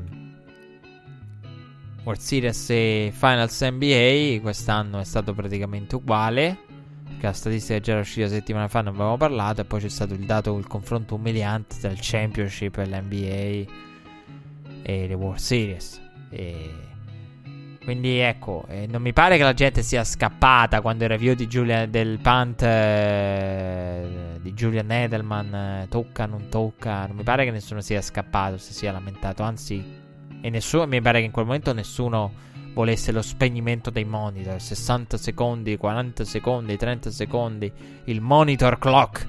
Spegniamo tutto. Anzi, no, mi pare che la maggior parte dei tifosi a casa volesse la chiamata corretta e volesse anzi analizzare quella situazione come tutti i successivi catch in modo dettagliato e se avesse potuto avrebbe voluto magari anche quella pass interference chiamata in modo diverso, la pick play che ha portato al touchdown di Watkins gestita in modo diverso come gestite in modo diverso la face mask di Goff e quel finale con i Saints.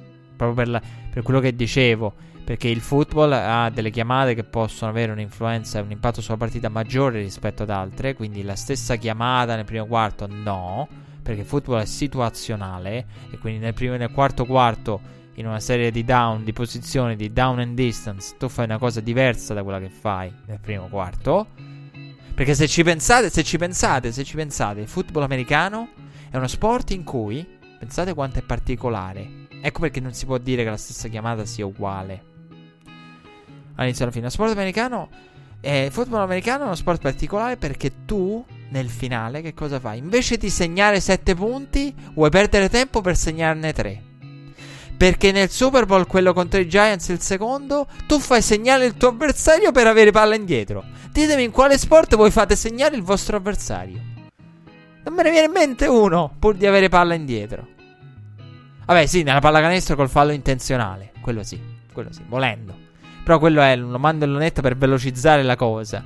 Però sì, eh, non, anzi, non voglio farlo segnare. Però lì invece proprio lo, lo fece segnare con Breccio che andò nella Enson. Bill Belichick per avere palla. Ditemi dove succede una cosa del genere. Non mi viene in mente niente. Sto pensando.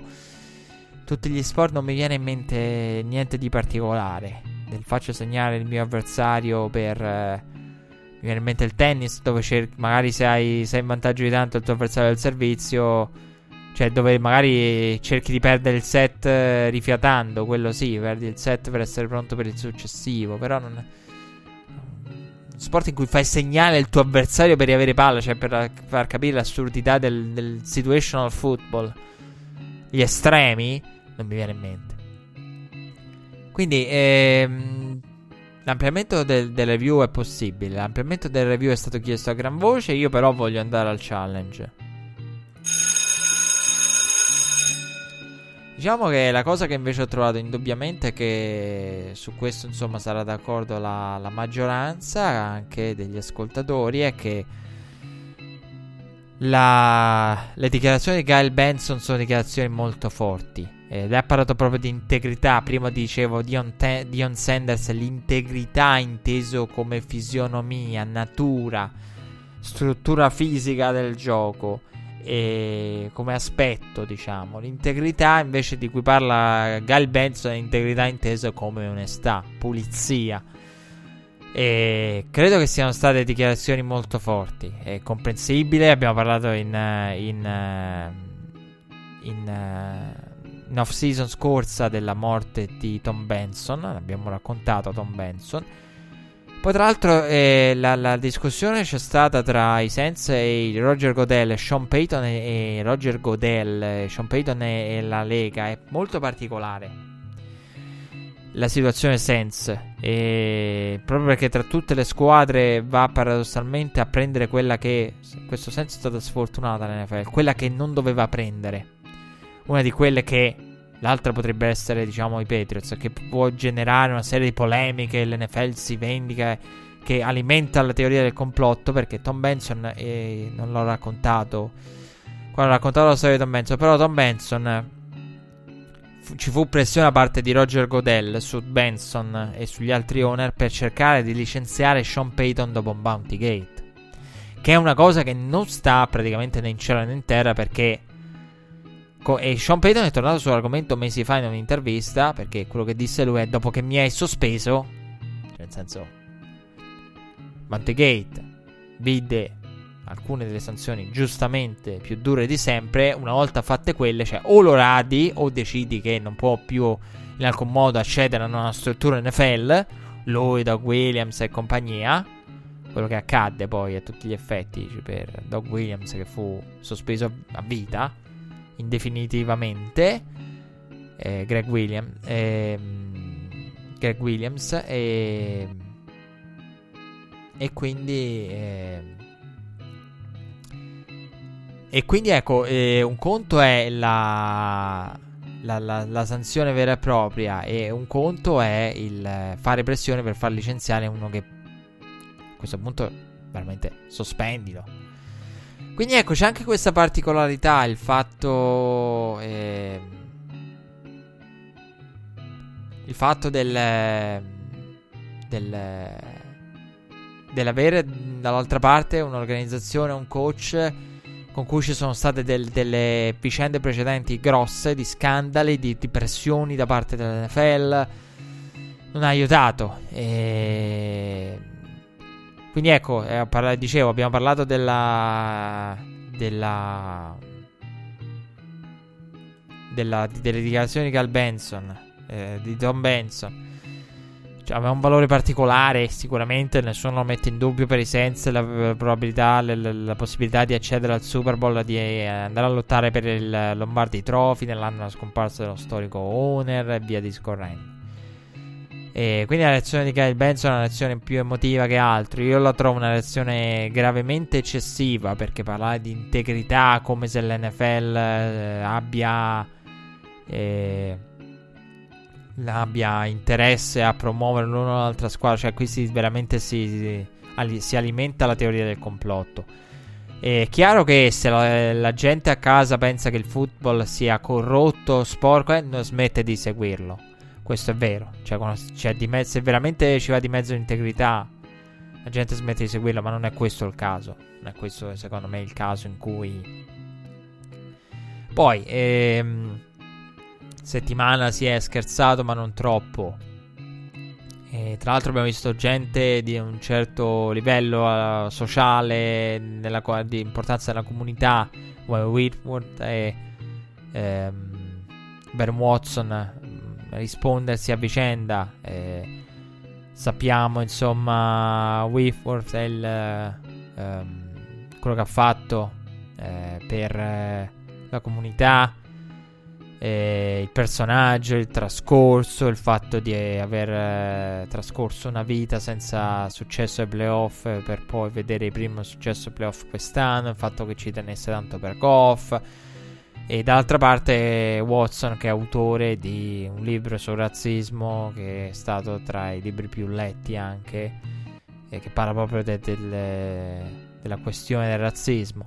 Quindi due persone che si sono che hanno partecipato alla discussione parlando di tutto questo. Watson è stato molto, molto forte nelle sue considerazioni e in questo senso. E però ecco, quella, quella la, la, la, nota di Gail Benson, il comunicato di Gail Benson io lo trovo eccessivo, lo trovo veramente eccessivo perché si parla di, di integrità. E...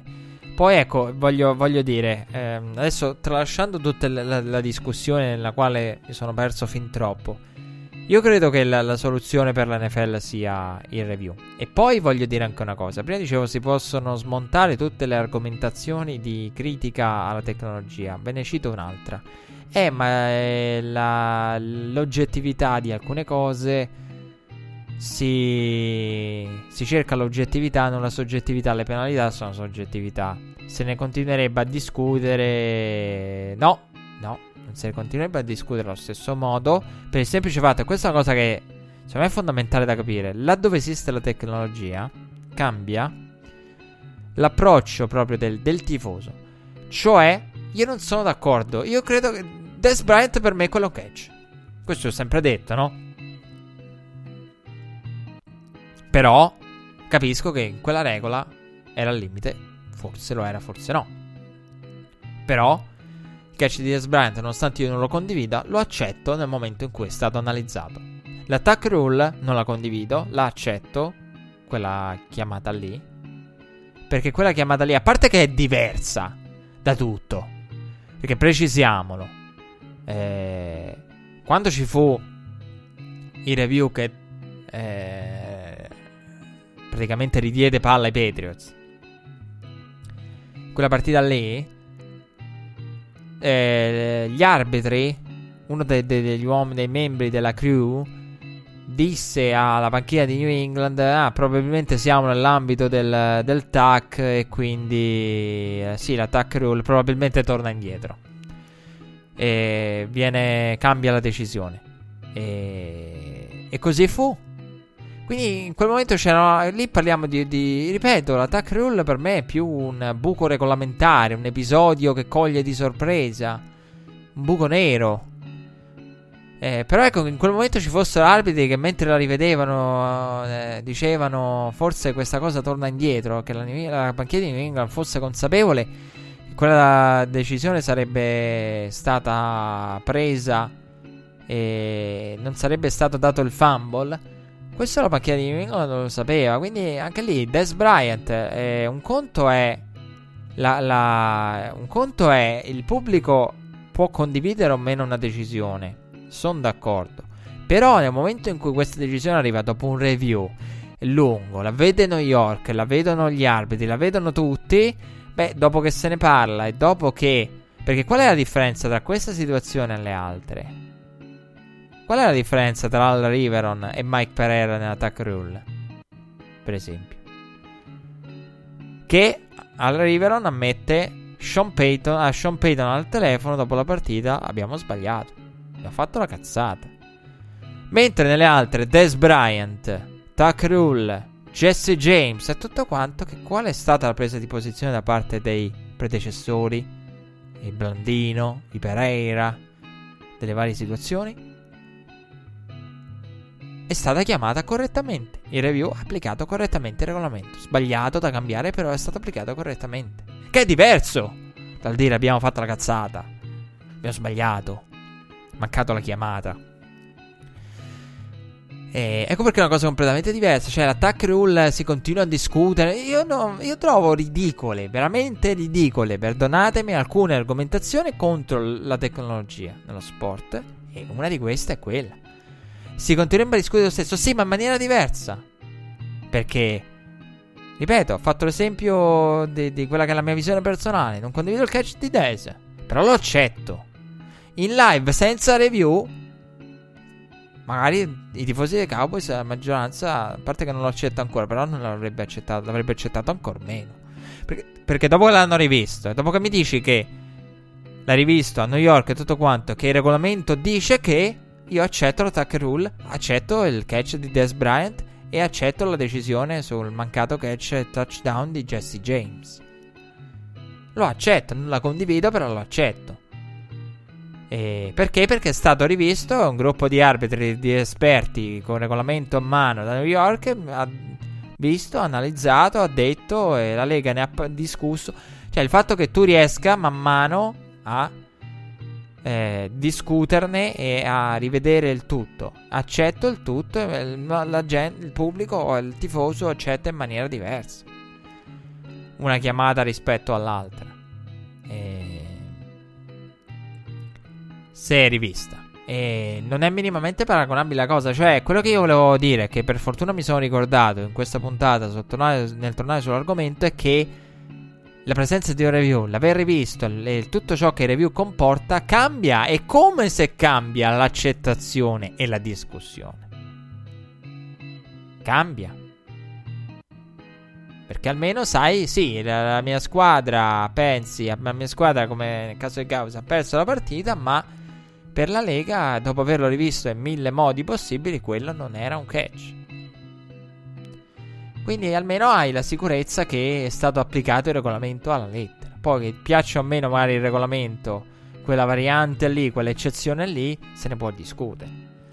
Però ecco, cambia molto come cosa. Poi volevo dire anche questo. E qui stiamo parlando di ampliamento dei review, perché poi mi fa sorridere questa cosa di, di la Canadian Football League, delle ultime giocate e tutto. Stiamo parlando di una giocata che sarebbe stata rivedibile anche al college, per helmet to helmet. Cioè, quindi non dobbiamo arrivare chissà dove. Cioè, che due leghe su tre, delle più importanti, Canadian Football League, vabbè, perché rivede tutto, e college perché rivede l'helmet to helmet, che io tra l'altro trovo ridicolo a questo punto per l'NFL. Con tutto quello che sta facendo, ci ha eliminato tutto, ha praticamente trasformato il football in un'alternanza di possessi, perché quello che abbiamo visto al Pro Bowl ieri è il futuro, eh.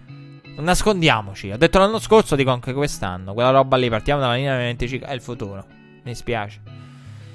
E forse al massimo si dovrà dichiarare non sai chi. Che io lo dissi durante l'off season quando parlavamo del regolamento. Però ecco, mi fa ridere che l'NFL fa tutte queste cose in maniera paranoica e alcune quasi. Io ho fatto il paragone con la Formula 1 e l'Alo. Cioè, la Formula 1 mette l'Alo, ma tiene tante altre cose, tipo il parco chiuso, che sono molto più pericolose. Diciamo l'NFL in questo è stata più coerente. Però non è coerente al 100% perché allora se veramente la, la sicurezza dei giocatori è importante ed è fondamentale per te, come giusto che sia, completa il lavoro. Metti review per l'helmet to helmet. Perché alcuni dei contatti più brutti possono eh, sembrare un spalla invece sono elmetto e viceversa. Quindi per non punire eccessivamente un contatto, una bang bang play letta male dal vivo e perché e, e non, non, interpretare e interpretare come il metodo il metodo il metodo il metodo reale. Quindi ecco per quello. Quindi non è che dobbiamo arrivare alla pass interference. Poi io sono d'accordo io eh, ripeto amplierei la view mantenendo la struttura di challenge. Eh, in questo senso. Poi tutto nelle mani degli allenatori nel gestirlo. E proprio perché, ecco, questa cosa stronca sul nascere qualunque discussione. Pro- anche perché in molte partite, eh, dobbiamo precisarla questa cosa. I challenge non vengono proprio utilizzati, cioè non ci sono challenge da parte degli allenatori. Quindi beh, ampliamo le possibilità, visto che la, la possibilità di, di, andare al challenge spesso non viene nemmeno utilizzata. Quindi non è che la partita si allunga già di tanto che... E sì, poi ci sono partite in cui nel finale si vedono situazioni da review continue, tipo quella di New England contro di, di Arrowhead contro i Chiefs. Qui non viene nemmeno utilizzato. Però ecco, due leghe su tre l'avrebbero rivista. E la Canadian Football League l'avrebbe rivista, il college l'avrebbe rivisto. Quindi non... io, io avrei fatto, avrei messo questo, avrei tenuto e terrei la, la struttura di challenge per poter rivedere tutto. E dicevo, ecco, mi sono ricordato di quello che dovevo dire. Il, molti dicono loading, loading. Sì, ma la pass interference è spot del fallo ed è giusto e sacrosanto che rimanga tale. Ne abbiamo parlato per una vita in off season. Dion Sanders che dice a Reggie Wayne ti tiro giù. Se lo dice lui, che è uno dei più grandi, più grande cornerback della storia. Hanno fatto la storia. E Vai, quello è il tuo uomo e marcalo. Questo è quello che doveva imparare dalla partita, cioè del game, proprio game plan. E Dion Sanders se dice a Reggie Wayne ti tiro giù e prendo 15 yard di penalità per l'interferenza invece del, dello spot, è chiaro che lo spot del, del fallo deve esistere. È corretto secondo me per la pass interference. Che ci sia. E proprio per quello perché l'infrazione che è un'infrazione che può costare anche 50-60 yard in un momento cruciale della partita, cosa che le altre penalità non sono in grado di generare. Però io, ecco, il problema di questo tipo di discussione la salterei proprio perché eh, lo farei per tutte le penalità mantenendo lo struttura di challenge. Se uno vuole andare al challenge per la pass inter- per il roughing the pass su Brady lo può fare. Ed è giusto che lo faccia. Ed è giusto che venga fatto a prescindere da, almeno dallo spettacolo. Miracolo di Miami sa un fallo, torna indietro. Eh, su.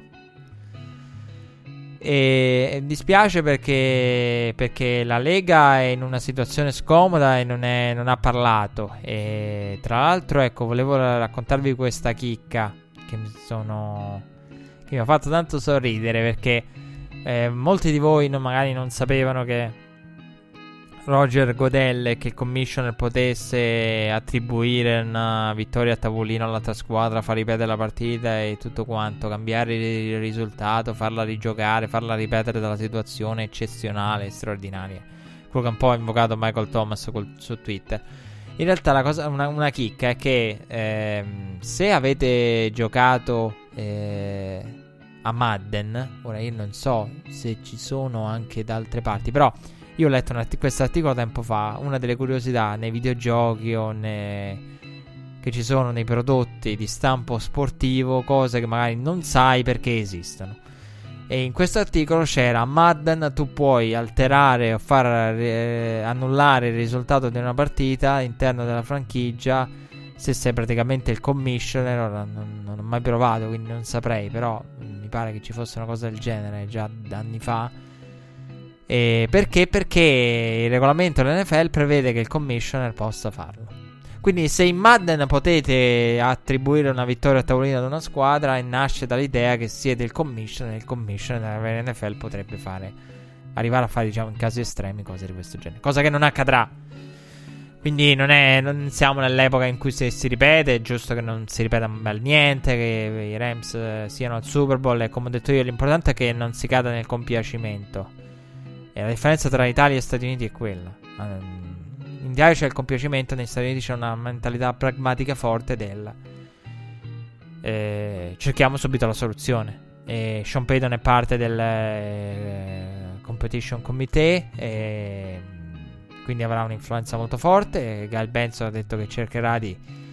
Ecco, la cosa buona del, del, della nota di Gal Benson è quella che cercherà di fare tutto il possibile come owner per per arrivare a questo, per arrivare alla, all'ampliamento del review e credo di aver detto tutto. Forse mi sono perso altre cose importanti su questo discorso, però magari torneranno. Ecco, però mi piaceva precisare la cosa del io amplierei il review della settimana scorsa come un amplierei review mantenendo la struttura di challenge ed è ridicolo qualunque discussione sull'allungamento delle partite se si mantiene la struttura di challenge e mi piaceva anche ecco, precisare alcune cose e come cambia anche la visione che la gente ha in presenza di un review perché questa è una cosa che è documentata, che è scritta e di cui si parla quando si parla di tecnologia nelle grandi conferenze quando si parla di, di VAR, di review, si dice questo. Si, si dice anche questo. E ve lo assicuro. Ovvero, con i review il tifoso accetta meglio la decisione, anche se non la condivide, la accetta. Che è già una cosa, che è poi la cosa più importante. Pausa musicale, poi parliamo dei, dei, Rams, parliamo dei Patriots, parliamo del Super Bowl 53, più di una notizia sconvolgente di questa settimana che ci riporta, in poche parole, al segmento prima, a Jerry Jones e ai Cowboys, dopo il break.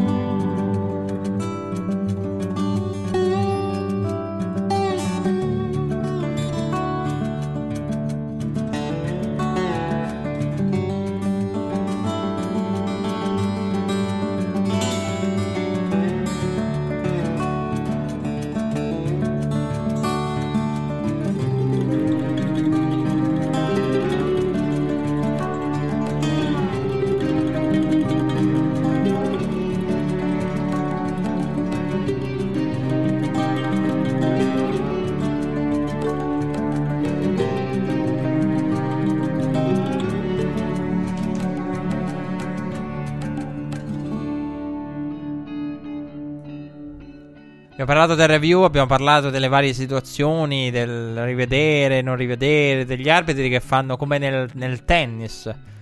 Che io presumo che la, la, giocata di Julian Edelman, di cui si è parlato tanto ancora, abbiano fatto una cosa del genere, visto le varie inquadrature, provando a immaginare la palla da diverse angolazioni, cercando di costruire mentalmente la palla dove è in quel momento la palla, che poi, se ci pensate, è quello che fanno le telecamere sugli stadi di tennis per il, l'occhio di falco, per il challenge. Quindi una cosa del genere. E se abbiamo rivisto quello, possiamo rivedere tante altre cose. E se abbiamo dato una risposta a una situazione complicata come la manicure di Julian Edelman, possiamo darla a tante altre.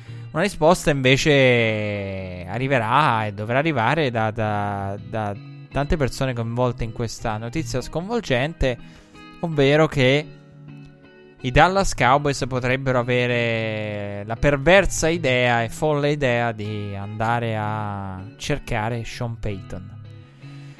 E mm, ecco, prima si parlava di, di, di, dell'impatto di, quella giocata, parlavo degli stipendi. Beh, legacy changer sia per Drew Brees, eh, per la possibilità di, vincere il Super Bowl e di questo finale di carriera. Non sappiamo quante altre possibilità avrà. Legacy changer perché uno Sean Payton adesso è in discussione. Sì, uscita questa voce sui Cowboys. La volevo citare prima di entrare nel, nella preview del Super Bowl e discutere del Super Bowl e tirare le somme al pre-Super Bowl e a questa presentare questa Super Bowl Week. Mi ha, mi ha sorpreso questa cosa perché non mi. Perché intanto di solito di Sean Payton con i Cowboys si è parlato sempre di un senso di rivincita. Lui sente quella partita particolarmente eh, che poi un po' quello che sicuramente ha subito la, la sconfitta dell'ETT Stadium eh, che è stata da lì in poi poi è iniziato il calo di Drew Brees perché Drew Brees ecco eh, si è parlato tanto di Brees in settimana. Io di Drew Brees eh, non credo che sia in calo dal cliff e Brees. Però io ricordo lo citai ad inizio percorso di Red Flag dissi vi ricordate l'intercetto dei Drew Brees contro i Vikings? Un underthrow dove la potenza di braccio non arriva più. E durante questi playoff ce ne sono state tante di situazioni cui Drew Brees è stato intercettato perché il braccio non ha più potenza. Lui aveva detto io mi sento come gli altri solo che non lo racconto lanciando una frecciatina a Tom Brady. Sto bene come gli altri, mangio bene, mi alleno, cerco di migliorare tutto il migliorabile, di controllare tutto per la longevità, è solo che non lo racconto, non lo vado a raccontare in un documentario. Tipo, tipo il numero 12 di New England. Disse Drew Brees. E, però ecco, questa cosa di Sean Payton ai Cowboys io la vedo, la vedo strana. Eh, prima di tutto perché Bill Parcells eh, ha come il pupillo di Parcells è Sean Payton e perché Sean Payton può fare una chiamata a Parcells e Parcells direbbe guarda Dallas non te la consiglio più di tanto. E curioso che Jerry Jones dovrebbe a quel punto io dicevo a proposito di Jason Garrett dare o trovi un altro Jason Garrett un Jason Garrett 2 oppure trovi uno che prende il controllo di tutto e vuole influenza e potere con cui entra in conflitto Sean Payton potrebbe essere questo e quindi ecco, non so se Jerry Jones, Jerry Jones dovrebbe veramente mettere da parte l'or- l'orgoglio di tanto per fare una cosa del genere. Sean Payton, io non so se convenga a Sean Payton per quello che ha costruito a New Orleans e per quello che secondo me New Orleans può ancora fare. Perché, ripeto, io New Orleans sono inserito tra le potenziali dinastiche. E che poi insomma una parolone perché qui di dinastico, a parte i Patriots e potenzialmente i Seahawks, bisogna andare indietro. Bisogna andare indietro e parecchio indietro. E, io, e credo che sia sempre più difficile anche in ottica futura. E con i vari cambiamenti e tutto quanto è sempre più difficile creare una dinastia vera e propria. C'è anche la definizione di cos'è una dinastia. E ieri ne parlavano a Game Day Prime. Nella preview del Super Bowl c'era la Thompson che chiedeva alla Damian Tomlinson cos'è una dinastia e a Shannon Sharp e Dion Sanders cos'è una dinastia e Tomlinson ha posto secondo me il grande confine che dice tutto la, la definizione di dinastia praticamente dipende da quello che pensate dei Bills. E eh, per me i Bills sono una dinastia anche per me sono d'accordo. E quindi ecco la, la, cosa vuol dire? Dinastia inteso come sequenza di super perché poi il discorso è anche era quello che faceva la settimana scorsa New England fa meglio in questa seconda parte rispetto alla prima. Sì, ma New England potrebbe uscire male da questi tre Super Bowl con due sconfitte consecutive se dovesse perdere contro i Rams.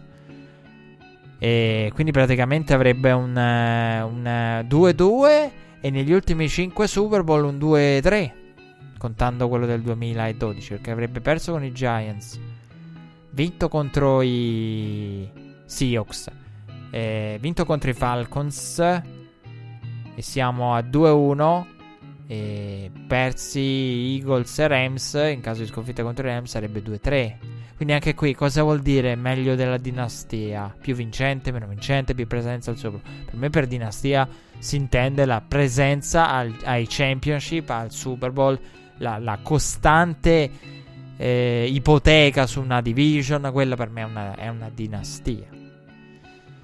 Ehm, quindi ecco, eh, di dinastico i Saints potrebbero avere in caso di scelta del, dell'erede di Drew Brees, potrebbe aprirsi un nuovo mondo per loro. È anche vero che d'altra parte c'è il team più giovane degli ultimi playoff, Dallas Cowboys, con tanto potenziale, e con Dak Prescott. E io trovo ingiusto il paragone che si è fatto tra Garrett e Payton. E quante stagioni da perdente ha Sean Payton? Sì, ne ha più di Jason Garrett, però però calcolando che di mezzo c'è uno scandalo come Bounty Gate, eh, eh, diciamo che citare le stagioni da perdente di Sean Payton, eh, le scelte sbagliate da Sean Payton in ambito difensivo, perché poi a livello offensivo i Sens anche in quegli anni erano Sens magari non efficienti, però erano i Sens strasbilanciati di cui tanto abbiamo parlato in quelle stagioni da perdenti. E quindi ecco eh, però io non, non, riesco a mettere sullo stesso piano, ma nemmeno lontanamente Sean Payton e Jason Garrett. Proprio perché, anzi, Jason Garrett è vero, ha una sola stagione, credo una sola, è quella dell'infortunio di Romo. E quella in cui Romo saltò più partite fu la, l'anno da perdente, credo l'unico di Jason Garrett. Vado a memoria. Però, ecco, in quell'occasione lì eh, io rimane il dubbio che Jason Garrett non sia riuscito a estrarre il massimo da, dai Cowboys avuti. Quindi uno potrebbe dire sì, Sean, ma che ne sappiamo? Sì, come qualcuno sostenitore di Jason Garrett potrebbe dire, vabbè, però Jason Garrett non ha avuto Drew Brees. Sì, ha avuto Tony Romo, Duck, però non ha avuto Drew Brees. Quindi, però è anche vero che Sean Payton ha costruito Drew Brees. Perché praticamente è arrivato con lui. Lo ha ricostruito. Lo ha costruito a tutti gli effetti. Quindi, eh, non so, sono discorsi complessi. Perché uno ha avuto forse un talento medio bilanciato e um, più omogeneo, ma è più bilanciato, dist- meglio distribuito in casa Cowboys. Non ha avuto cose sbilanciate tipo i sense delle stagioni da perdenti. Eh, però è anche vero che sì, ha avuto un Tony Romo, però ha avuto un Drew Brees, eh, ha avuto un Tony Romo. E Sean Payton quando ha avuto la difesa, le difese è arrivato ai championship, è arrivato al Super Bowl vincendolo. Eh, sì, si possono fare mille discussioni, sono molto ipotetiche, però ecco, per quello che io ho visto in campo, per quello che ho visto a livello offensivo, per la capacità di adattarsi, di gestire lo spogliatoio, io preferisco Sean Payton eh, a Jason Garrett senza nemmeno pensarci su. E sarebbe un grosso upgrade anche a livello di personalità. Certo, uno come Sean Payton con quell'arroganza, con quel carattere, a convivere con Jerry Jones eh, non è una cosa semplice. E poi perché c'è il, il, il mentore Parcells che potrebbe dire guarda lascia stare i Cowboys perché Bill Parcells è uno di quelli che l'esperienza dei Cowboys non la consiglierebbe a nessuno, eh, l'ha detto lui, non è che lo dico io. È un'esperienza che lo ha, lo ha deluso e che non è mai decollata e poi a tutti gli effetti. E poi vabbè sì, ci sono stati anche lì gli episodi, la sfortuna, eh, perché se alcune partite fossero andate in modo diverso, alcuni snap fossero andati in modo diverso, chi, chi lo sa. Però ecco, il fatto che Bill Parcells magari non raccomandi a Sean Payton i Cowboys, soprattutto perché Sean Payton ha, ha costruito un mondo a New Orleans e può continuare a farlo, secondo me adesso scegliendo il, il proprio quarterback, ecco. Peyton che, di cui tra l'altro i report non fanno che parlare bene in ottica futura. E anche se la legge dei grandi numeri fa paura però diciamo che in questo senso se fossi il tifoso dei Sens eh, sarei sentirei tranquillo. Perché alla fine escono le voci. Sean Payton voleva fare una trade up, voleva andare a prendere Patrick Mahomes. Sean Payton ha dichiarato lo scorso anno che si era innamorato a inizio processo di draft di Baker Mayfield. Poi purtroppo ha dovuto abbassare il tiro, anzi ha dovuto fare il gioco quasi della volpe e dell'uva perché ha capito che a Baker Mayfield non poteva più arrivare. L'unico modo è far scendere Baker Mayfield. Quindi ha cominciato a dire: No, non mi piace. Però Baker Mayfield è da subito rimasto colpito da Sean Payton. Io avrei voluto vedere Sean Payton e Baker Mayfield. Eh, poi vabbè, è finito nelle mani di Freddy Kitchens, un po' differente, caratterialmente molto differente da Peyton. Però ecco, eh, io lo trovo una... anzi, ho dedicato fin troppo tempo a questa voce, mi pare un'ipotesi molto remota. Sean Payton, tra l'altro, due anni, due mi pare, di contratto ancora, quindi... E poi c'è una grossa... un boccone da mandare giù, un boccone del proprio orgoglio da mandare giù per Jerry Jones che è tanto. E... Però forse magari un Jerry Jones illuminato da, da, da, dall'età capisce che per tornare a vincere bisogna cambiare. Però non lo so, allo stesso tempo Jerry Jones mi, mi sembra strano. Forse... Ecco, a quel punto bisognerebbe capire, come dico io, sempre dei Cowboys ci sono. Di solito le firme dei Cowboys si vedono. Chi firma una determinata mossa. Io lo, lo dissi mesi e mesi fa. Non lo so se uno Sean Payton, se mai dove cosa impossibile dovesse finire i Cowboys in futuro. E...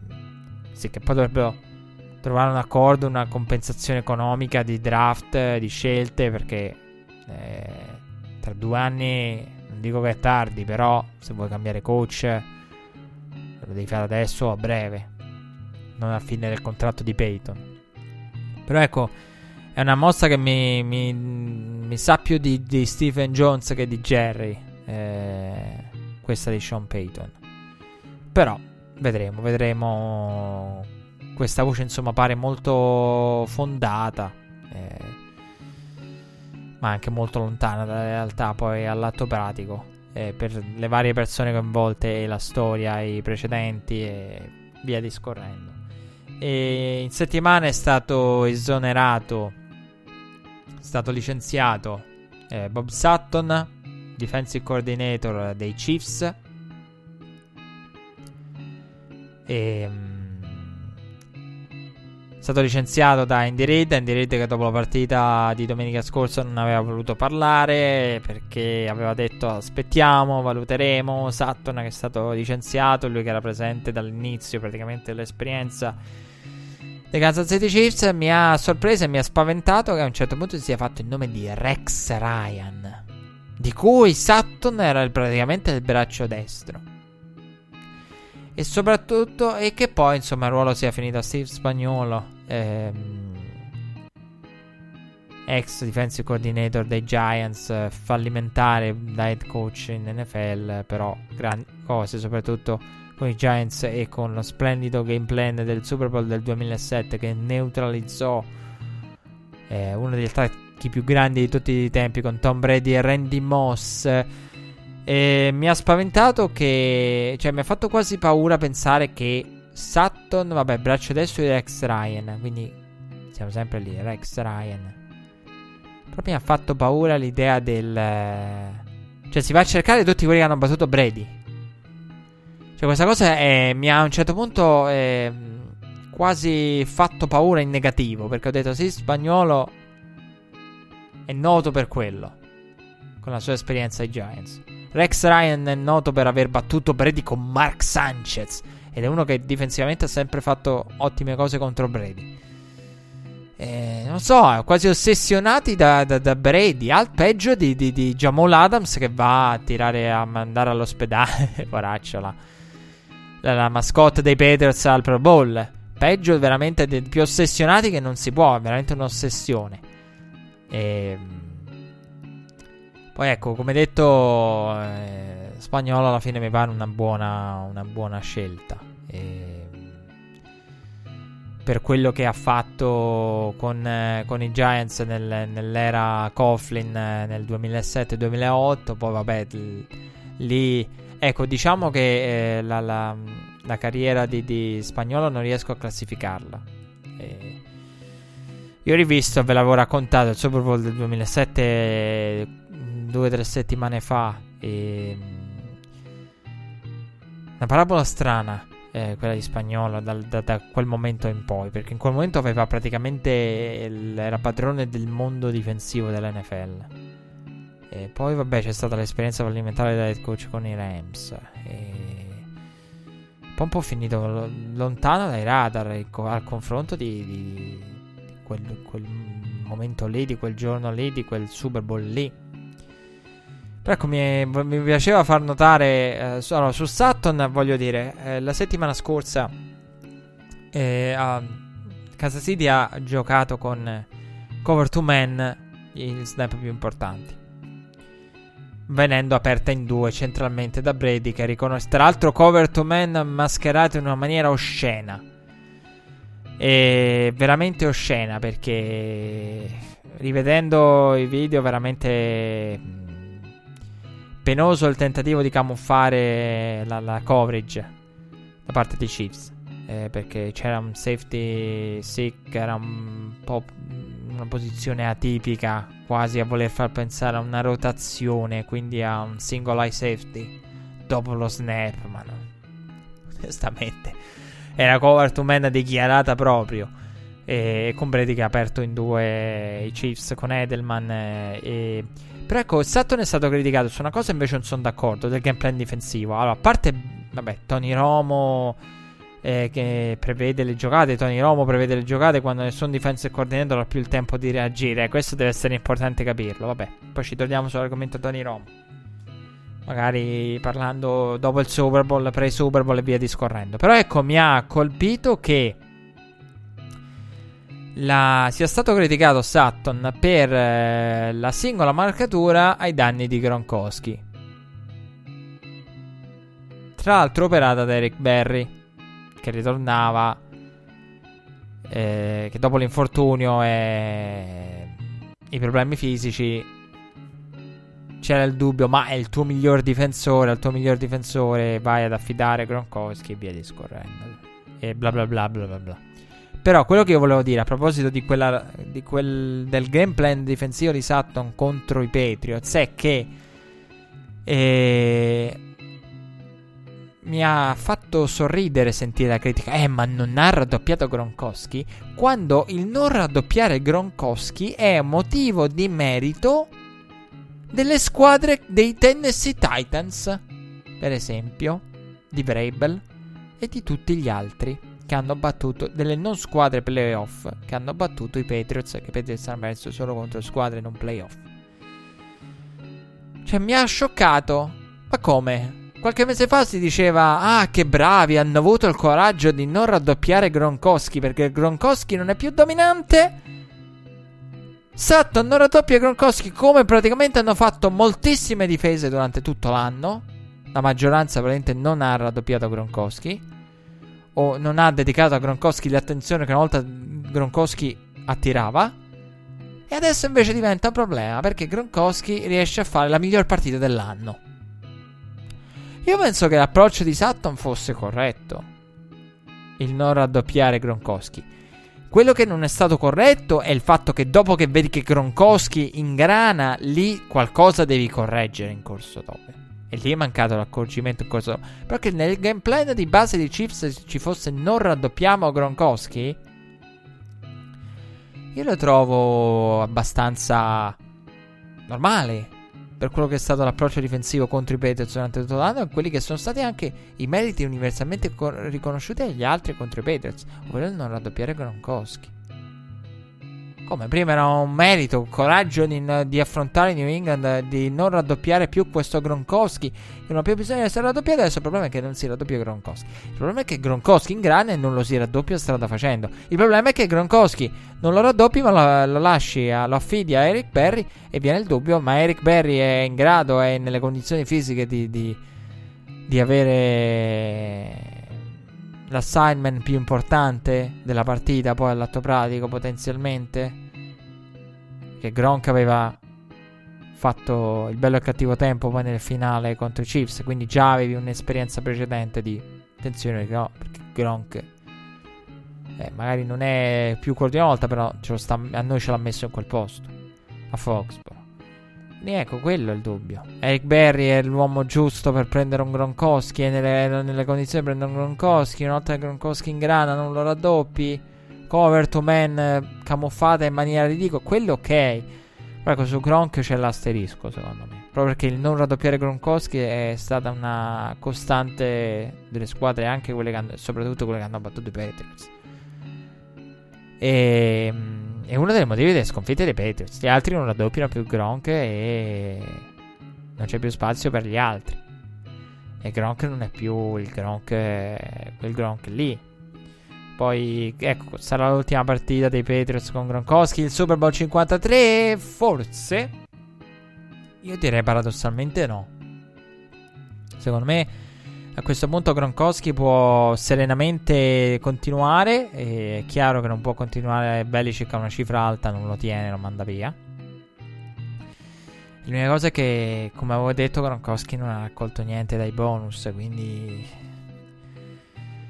eh, se si ritira o va da un'altra parte, eh, avrebbe tutta la mia comprensione. Perché magari pensa via dal football, cerco di fare soldi da altre parti in modo ancora più semplice, più soldi. Visto che non ho la possibilità adesso, ora mai più. Oppure vado da altre parti e cerco di, di, di andare a farmi pagare il più possibile, a prendere il più possibile in futuro. E anche se il legame, però c'è sempre la famosa storia del legame con Brady. Se, se eh, un Gronkowski che minaccia il ritiro. Io non eh, voglio ricevere passaggi solo da Brady. Ho lo stesso trainer di Brady. Faccio tutto con Brady. E... Quindi ecco, eh, però no, credo che possa continuare Gronkowski. Tra parentesi, cifre e contratto basso permettendo. Per quanto riguarda il Super Bowl 53 ci siamo. Ormai siamo a pochi giorni dal gran finale, siamo a pochi giorni dalla partita il cui halftime è più grande della partita stessa, lo dicevo prima. E però anche la partita più importante dell'anno per gli appassionati di football, soprattutto. E una partita che vede da una parte i Patriots, dall'altra i Rams. E quali sono e quali saranno secondo me le chiavi della partita? Secondo me la chiave della partita sarà Sicuramente la difesa dei Patriots contro i Rams. Perché eh, credo che i Rams siano la squadra in assoluto più difficile da, da neutralizzare. E in teoria i Patriots dovrebbero raddoppiare Brandon Cooks, che conoscono bene. E avendolo avuto conoscono tutti i limiti. Quindi Bill Belichick ha questo vantaggio che conosce i limiti del proprio giocatore. Che sia a sua volta lui conosce i limiti magari di uno Stephen Gilmore. Stefan Gilman magari dovrebbe finire su Woods, eh, in teoria, perché questa è un po' la strategia di Belichick. Raddoppio la prima minaccia, Gilmore sulla potenziale seconda. E quindi è quella sicuramente una chiave della partita. E, e poi ci saranno, ci saranno, cose che Jared Goff in carriera non che non ha mai visto, ma che potrebbero metterlo in difficoltà. E, però c'è McVeigh che con eh, McVeigh, attenzione a sottovalutare McVeigh tra l'altro McVeigh ha raccontato che Bill Belichick durante l'anno gli ha scritto, ha fatto complimenti per il successo avuto, per l'esplosività, per come questo attacco lo vedeva in campo. E quindi un Bill Belichick che ha seguito con molta attenzione i Rams. Forse, ecco, fossi McVeigh mi preoccuperei più di quello. Se mi ha fatto complimenti vuol dire che mi ha ser- seguito e studiato per bene. Eh, però ecco, i Rams hanno sicuramente tante opportunità per mettere, per evitare di, per più alternative, più varietà di sistema anche se i Kansas City Chiefs hanno più varietà di uomo. Cioè, nel senso, intrappolare i Rams eh, non sarà una cosa semplicissima per i Patriots, in questo senso.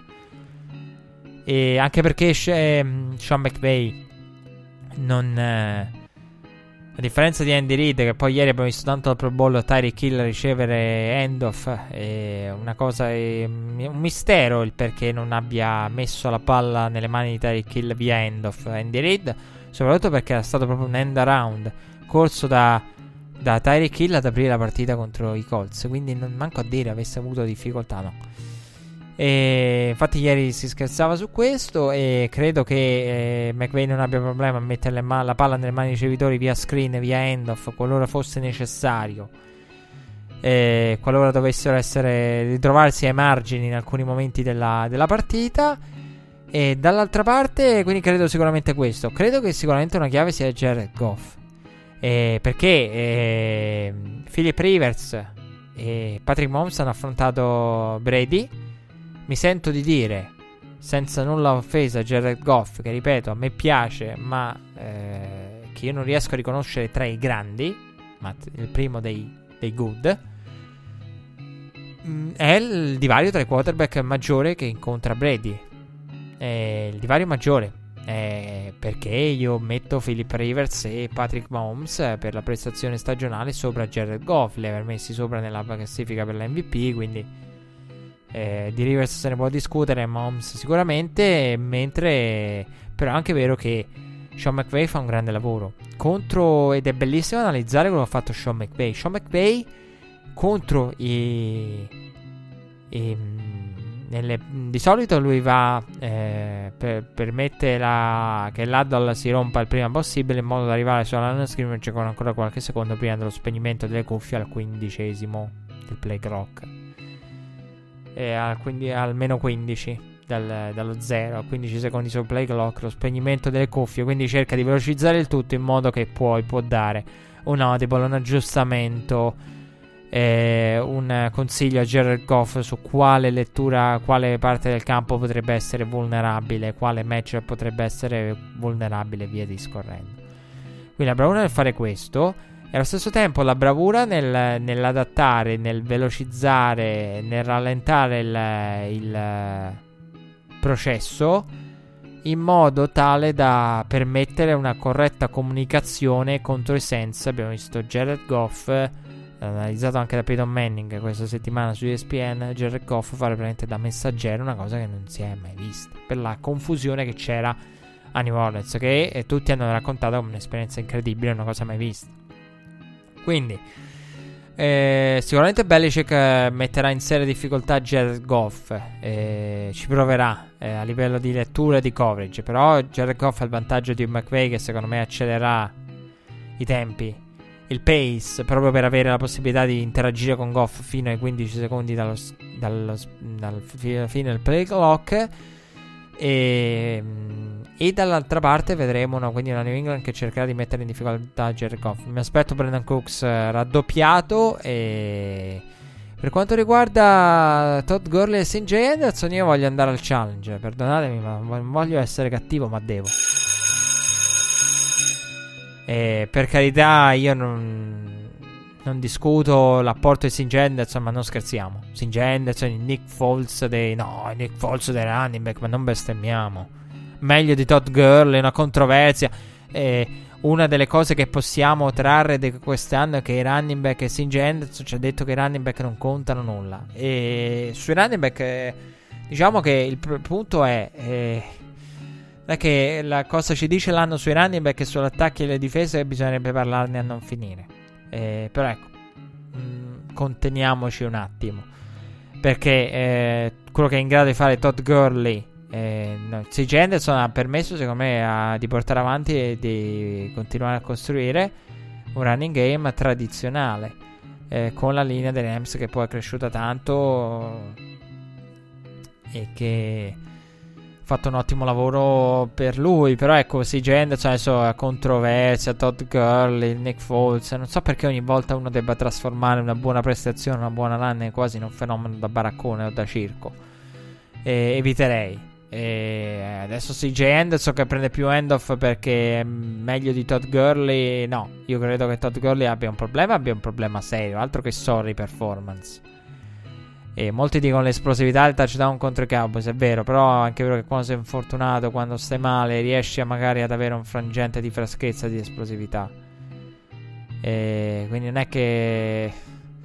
La, la, la, costanza, la continuità. E Todd Gurley, tra l'altro Todd Gurley che ha avuto 5 end-off, mi pare, contro contro i Saints. Quindi dire ha fatto bene, sorry performance. Eh, sì, ha droppato qua e là. Ha mancato qualche contributo importante quando era in campo nel 50% dei snap. Ma poi a livello di end non ha portato praticamente palla. Quindi, però, sorry performance. Deve essere brutto come deve essere stato brutto per Cam Newton. Che tra l'altro, insomma, bene per Cam Newton mi è venuto in mente così a caso. Per fortuna mi ricordo le notizie ogni tanto così, chiacchierando liberamente, mi ritorna in mente qualcosa. Cam Newton che si dovrà sottoporre pare un intervento si sottoporrà a un intervento artroscopia e quindi niente apertura o strano per stazio, operazioni di ricostruzione, niente di particolare. Ben buon per lui. Cam Newton si è dovuto sentir dire di tutto prima di dire guardate sì sono effettivamente infortunato. So Cam Newton non ha la potenza di braccia come Todd Gurley che non è esplosivo, peggio di CJ Anderson. E ehm, però ecco, eh, non credo tanto alla teoria del Sean McVay fa riposare Todd Gurley perché poi Todd Gurley spunterà fuori al Super Bowl fresco. No, non mi sembra questo il caso. Cioè, nel senso, la storia dell'NFL è fatta di squadre che hanno fatto riposare pezzi importanti quasi a voler prendere in giro, offendere gli avversari. Cioè, della serie vi battiamo. Ehm, oddio, chi è che lo fece? Lo fecero. Eh, persero poi contro. Mi viene in mente una partita, però non ricordo chi lo fece, contro chi. Eh, però c'è qualcuno che fece riposare, mi pare fossero i Packers, alcuni degli uomini più importanti della linea difensiva, data degli anni 80-90, mi pare fosse, ci fosse un episodio del genere, però non ricordo proprio chi. E il bello è che l'avevo riletto e ricercato tempo fa. Insomma, fece riposare gli avversari della serie. Vi battiamo per. Eh, tranquillamente anche con le riserve in modo che rimangano tutti freschi per i turni successivi. E questa cosa è esistita sempre nella storia dell'NFL, è documentata o meno. E invece qui non è, non è questo il caso. Todd Gurley è veramente infortunato.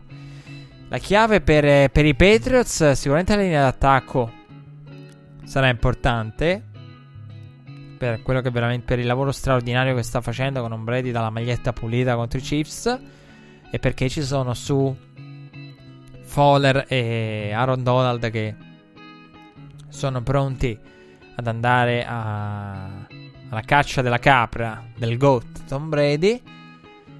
E e quindi ecco, la, sarà affamatissima la pass rush dei, dei Rams. E la, lo scontro con la linea dei Patriots è lo scontro vero e proprio. Perché per me i Rams hanno in potenziale, lasciamo stare i numeri, su che ha deluso, però su si è acceso.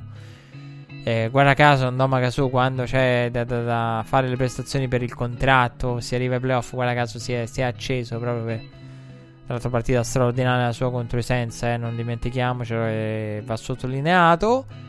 Questo sarà un matchup importante. E dall'altra parte mi affascina una cosa. Io volevo parlare di questa statistica perché non ho avuto modo di parlarne, però è una statistica che, che è opportuno contestualizzare ed è opportuno eh, citare sempre.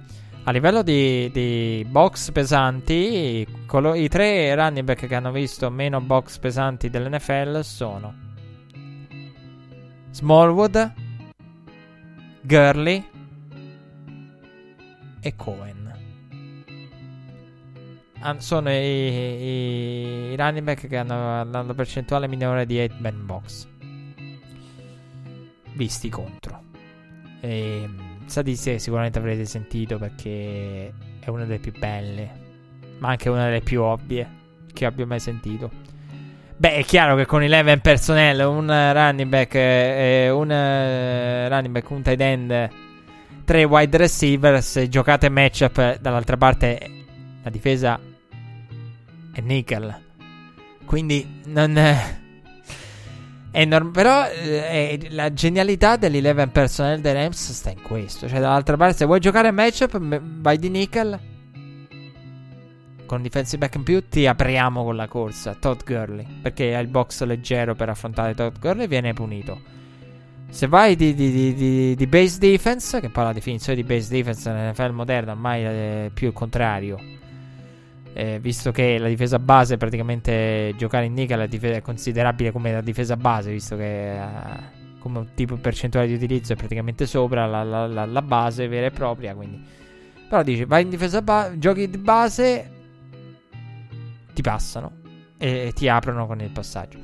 Quindi ecco, la, la, la, il tutto sta nella chiave dell'11 personnel e il fatto di, di Todd Gurley. Perché poi se ci pensate, Smallwood non è che faccia tutta questa grande paura.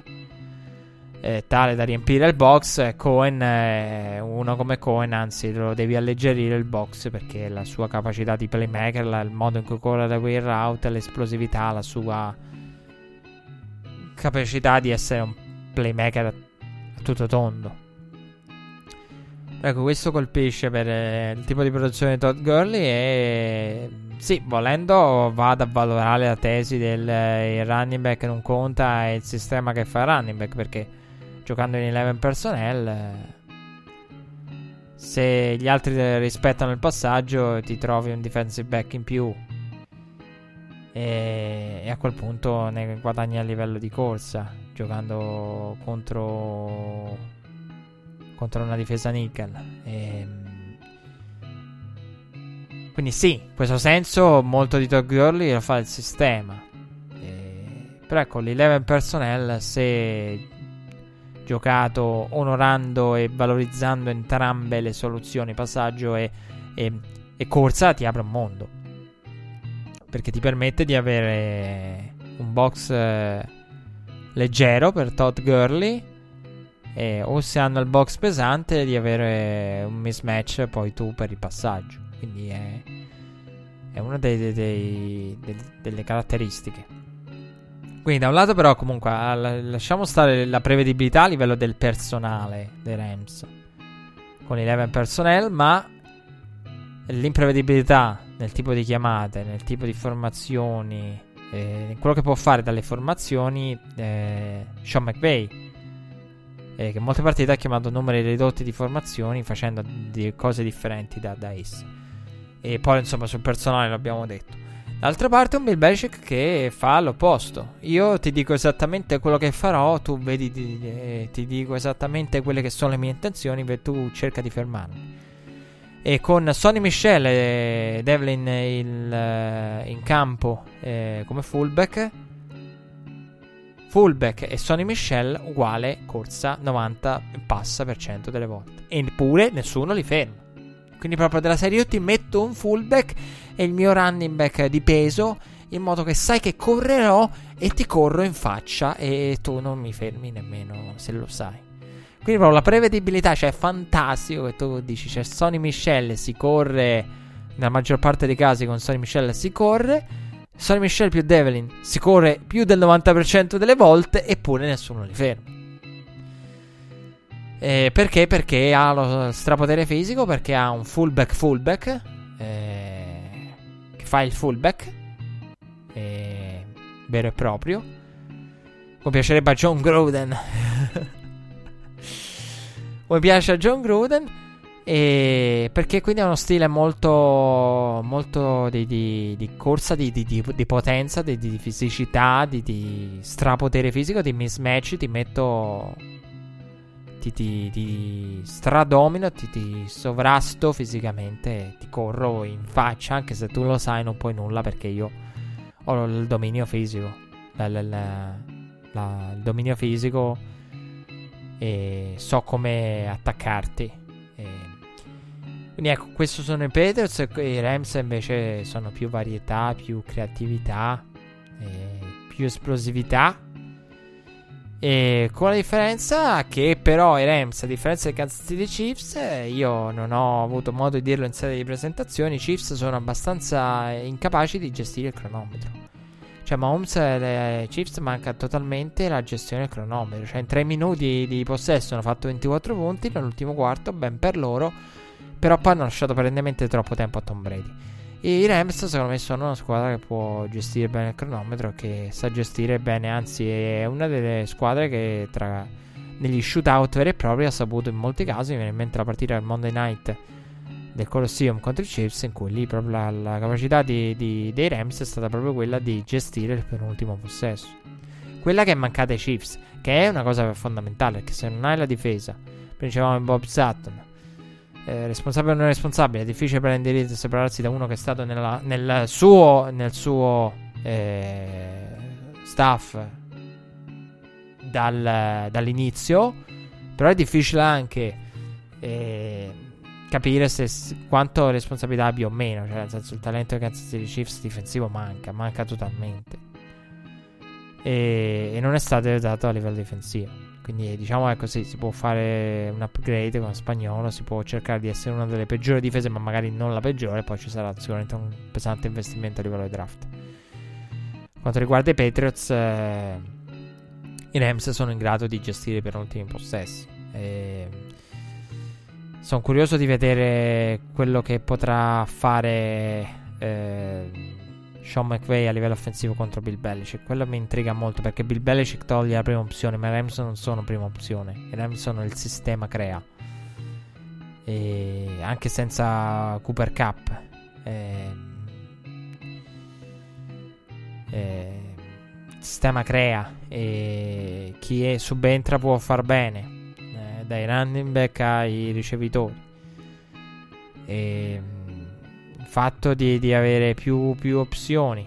Eh, anche Kansas City le aveva, però il sistema di Sean McVay secondo me dà un bilanciamento, le, le, le chiamate, il modo in cui approccia la partita.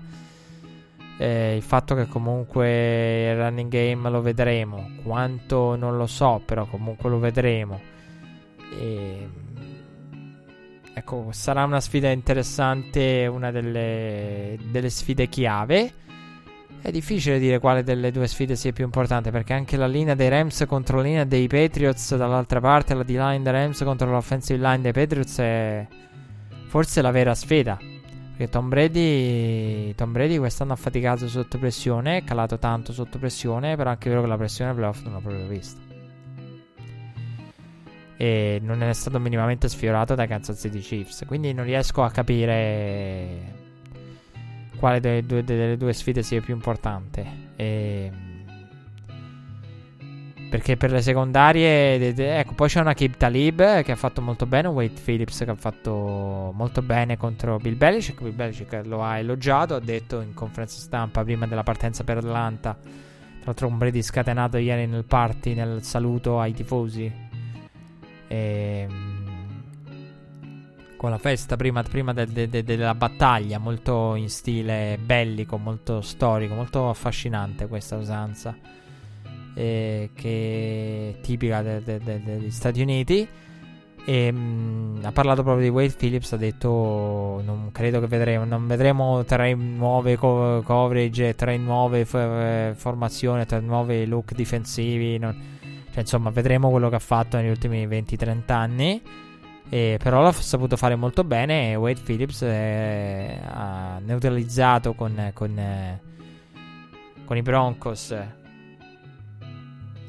eh, i Patriots in diverse occasioni e ha saputo fare, fare bene quando ha incrociato i Patriots di Bill Belichick.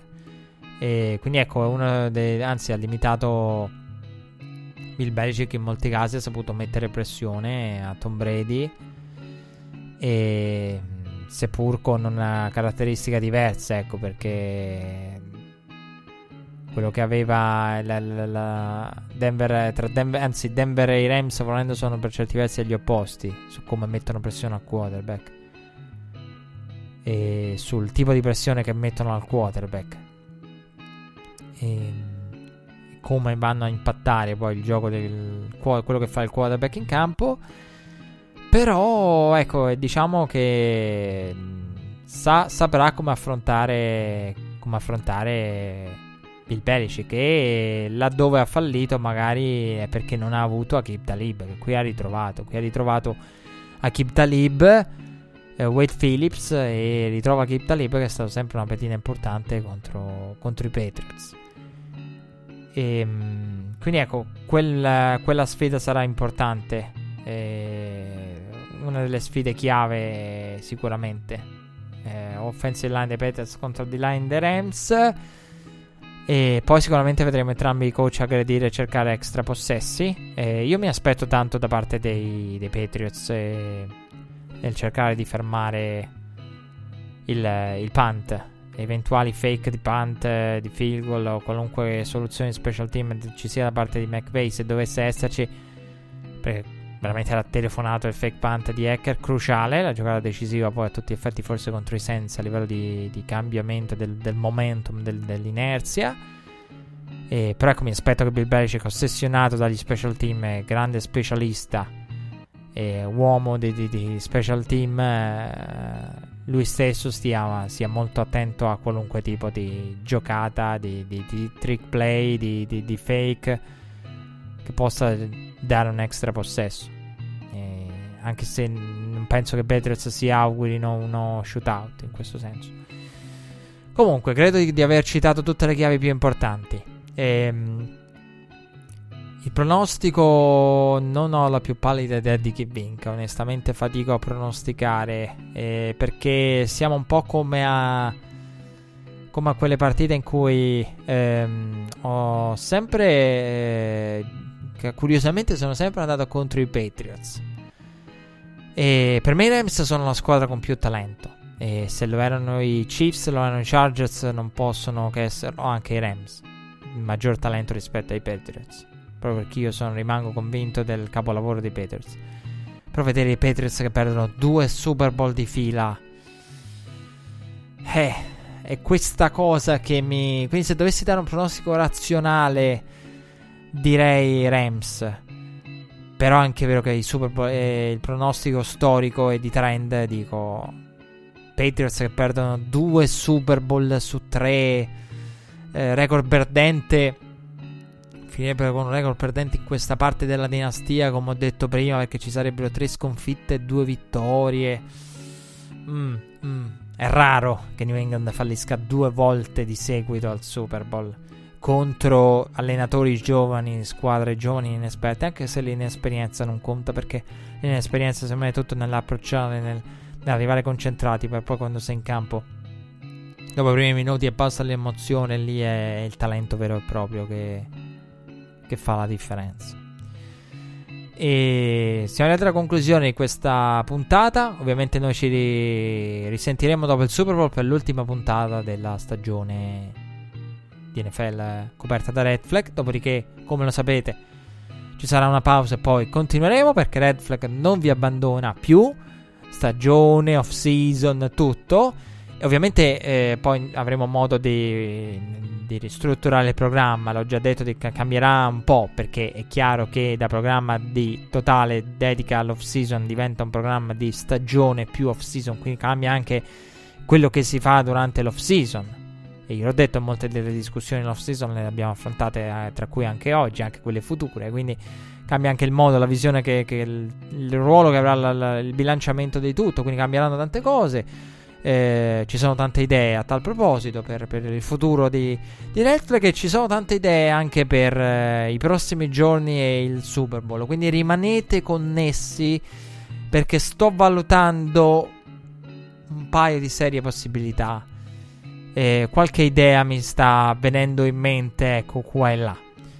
E quindi, come detto, siamo arrivati alla conclusione della ventinovesima puntata, appuntamento alla trentesima. Sapremo chi avrà vinto il Super Bowl. Sarà il sesto di Tom Brady, sarà il primo per Sean McVay, sarà l'ennesimo di Bill Belichick, il sesto da, da allenatore per Bill. Saranno ancora i Patriots, saranno i nuovi Rams, i vecchi Patriots, i giovani Rams. Chi lo sa? Però quando ci risentiremo, apriremo il microfono per la trentesima puntata, lo sapremo. Da qui ad allora, un saluto, una buona settimana, un buon Super Bowl, mi raccomando, rimanete aggiornati, rimanete aggiornati. Lo dico, fidatevi, rimanete aggiornati. Ci potrebbe essere una grossa sorpresa, potrebbe essere in cantiere. E detto questo, appuntamento alla prossima puntata, buon Super Bowl eh, a tutti, visto che la prossima, come detto, sarà a Lombardi Trophy già alzato. Appuntamento alla prossima puntata. Godetevi il Super Bowl, poi ci risentiremo. Purtroppo la stagione NFL sarà finita, ma non dobbiamo pensarci, c'è ancora una partita la più importante da vivere. Alla prossima. steps into it. Pass caught. Diggs!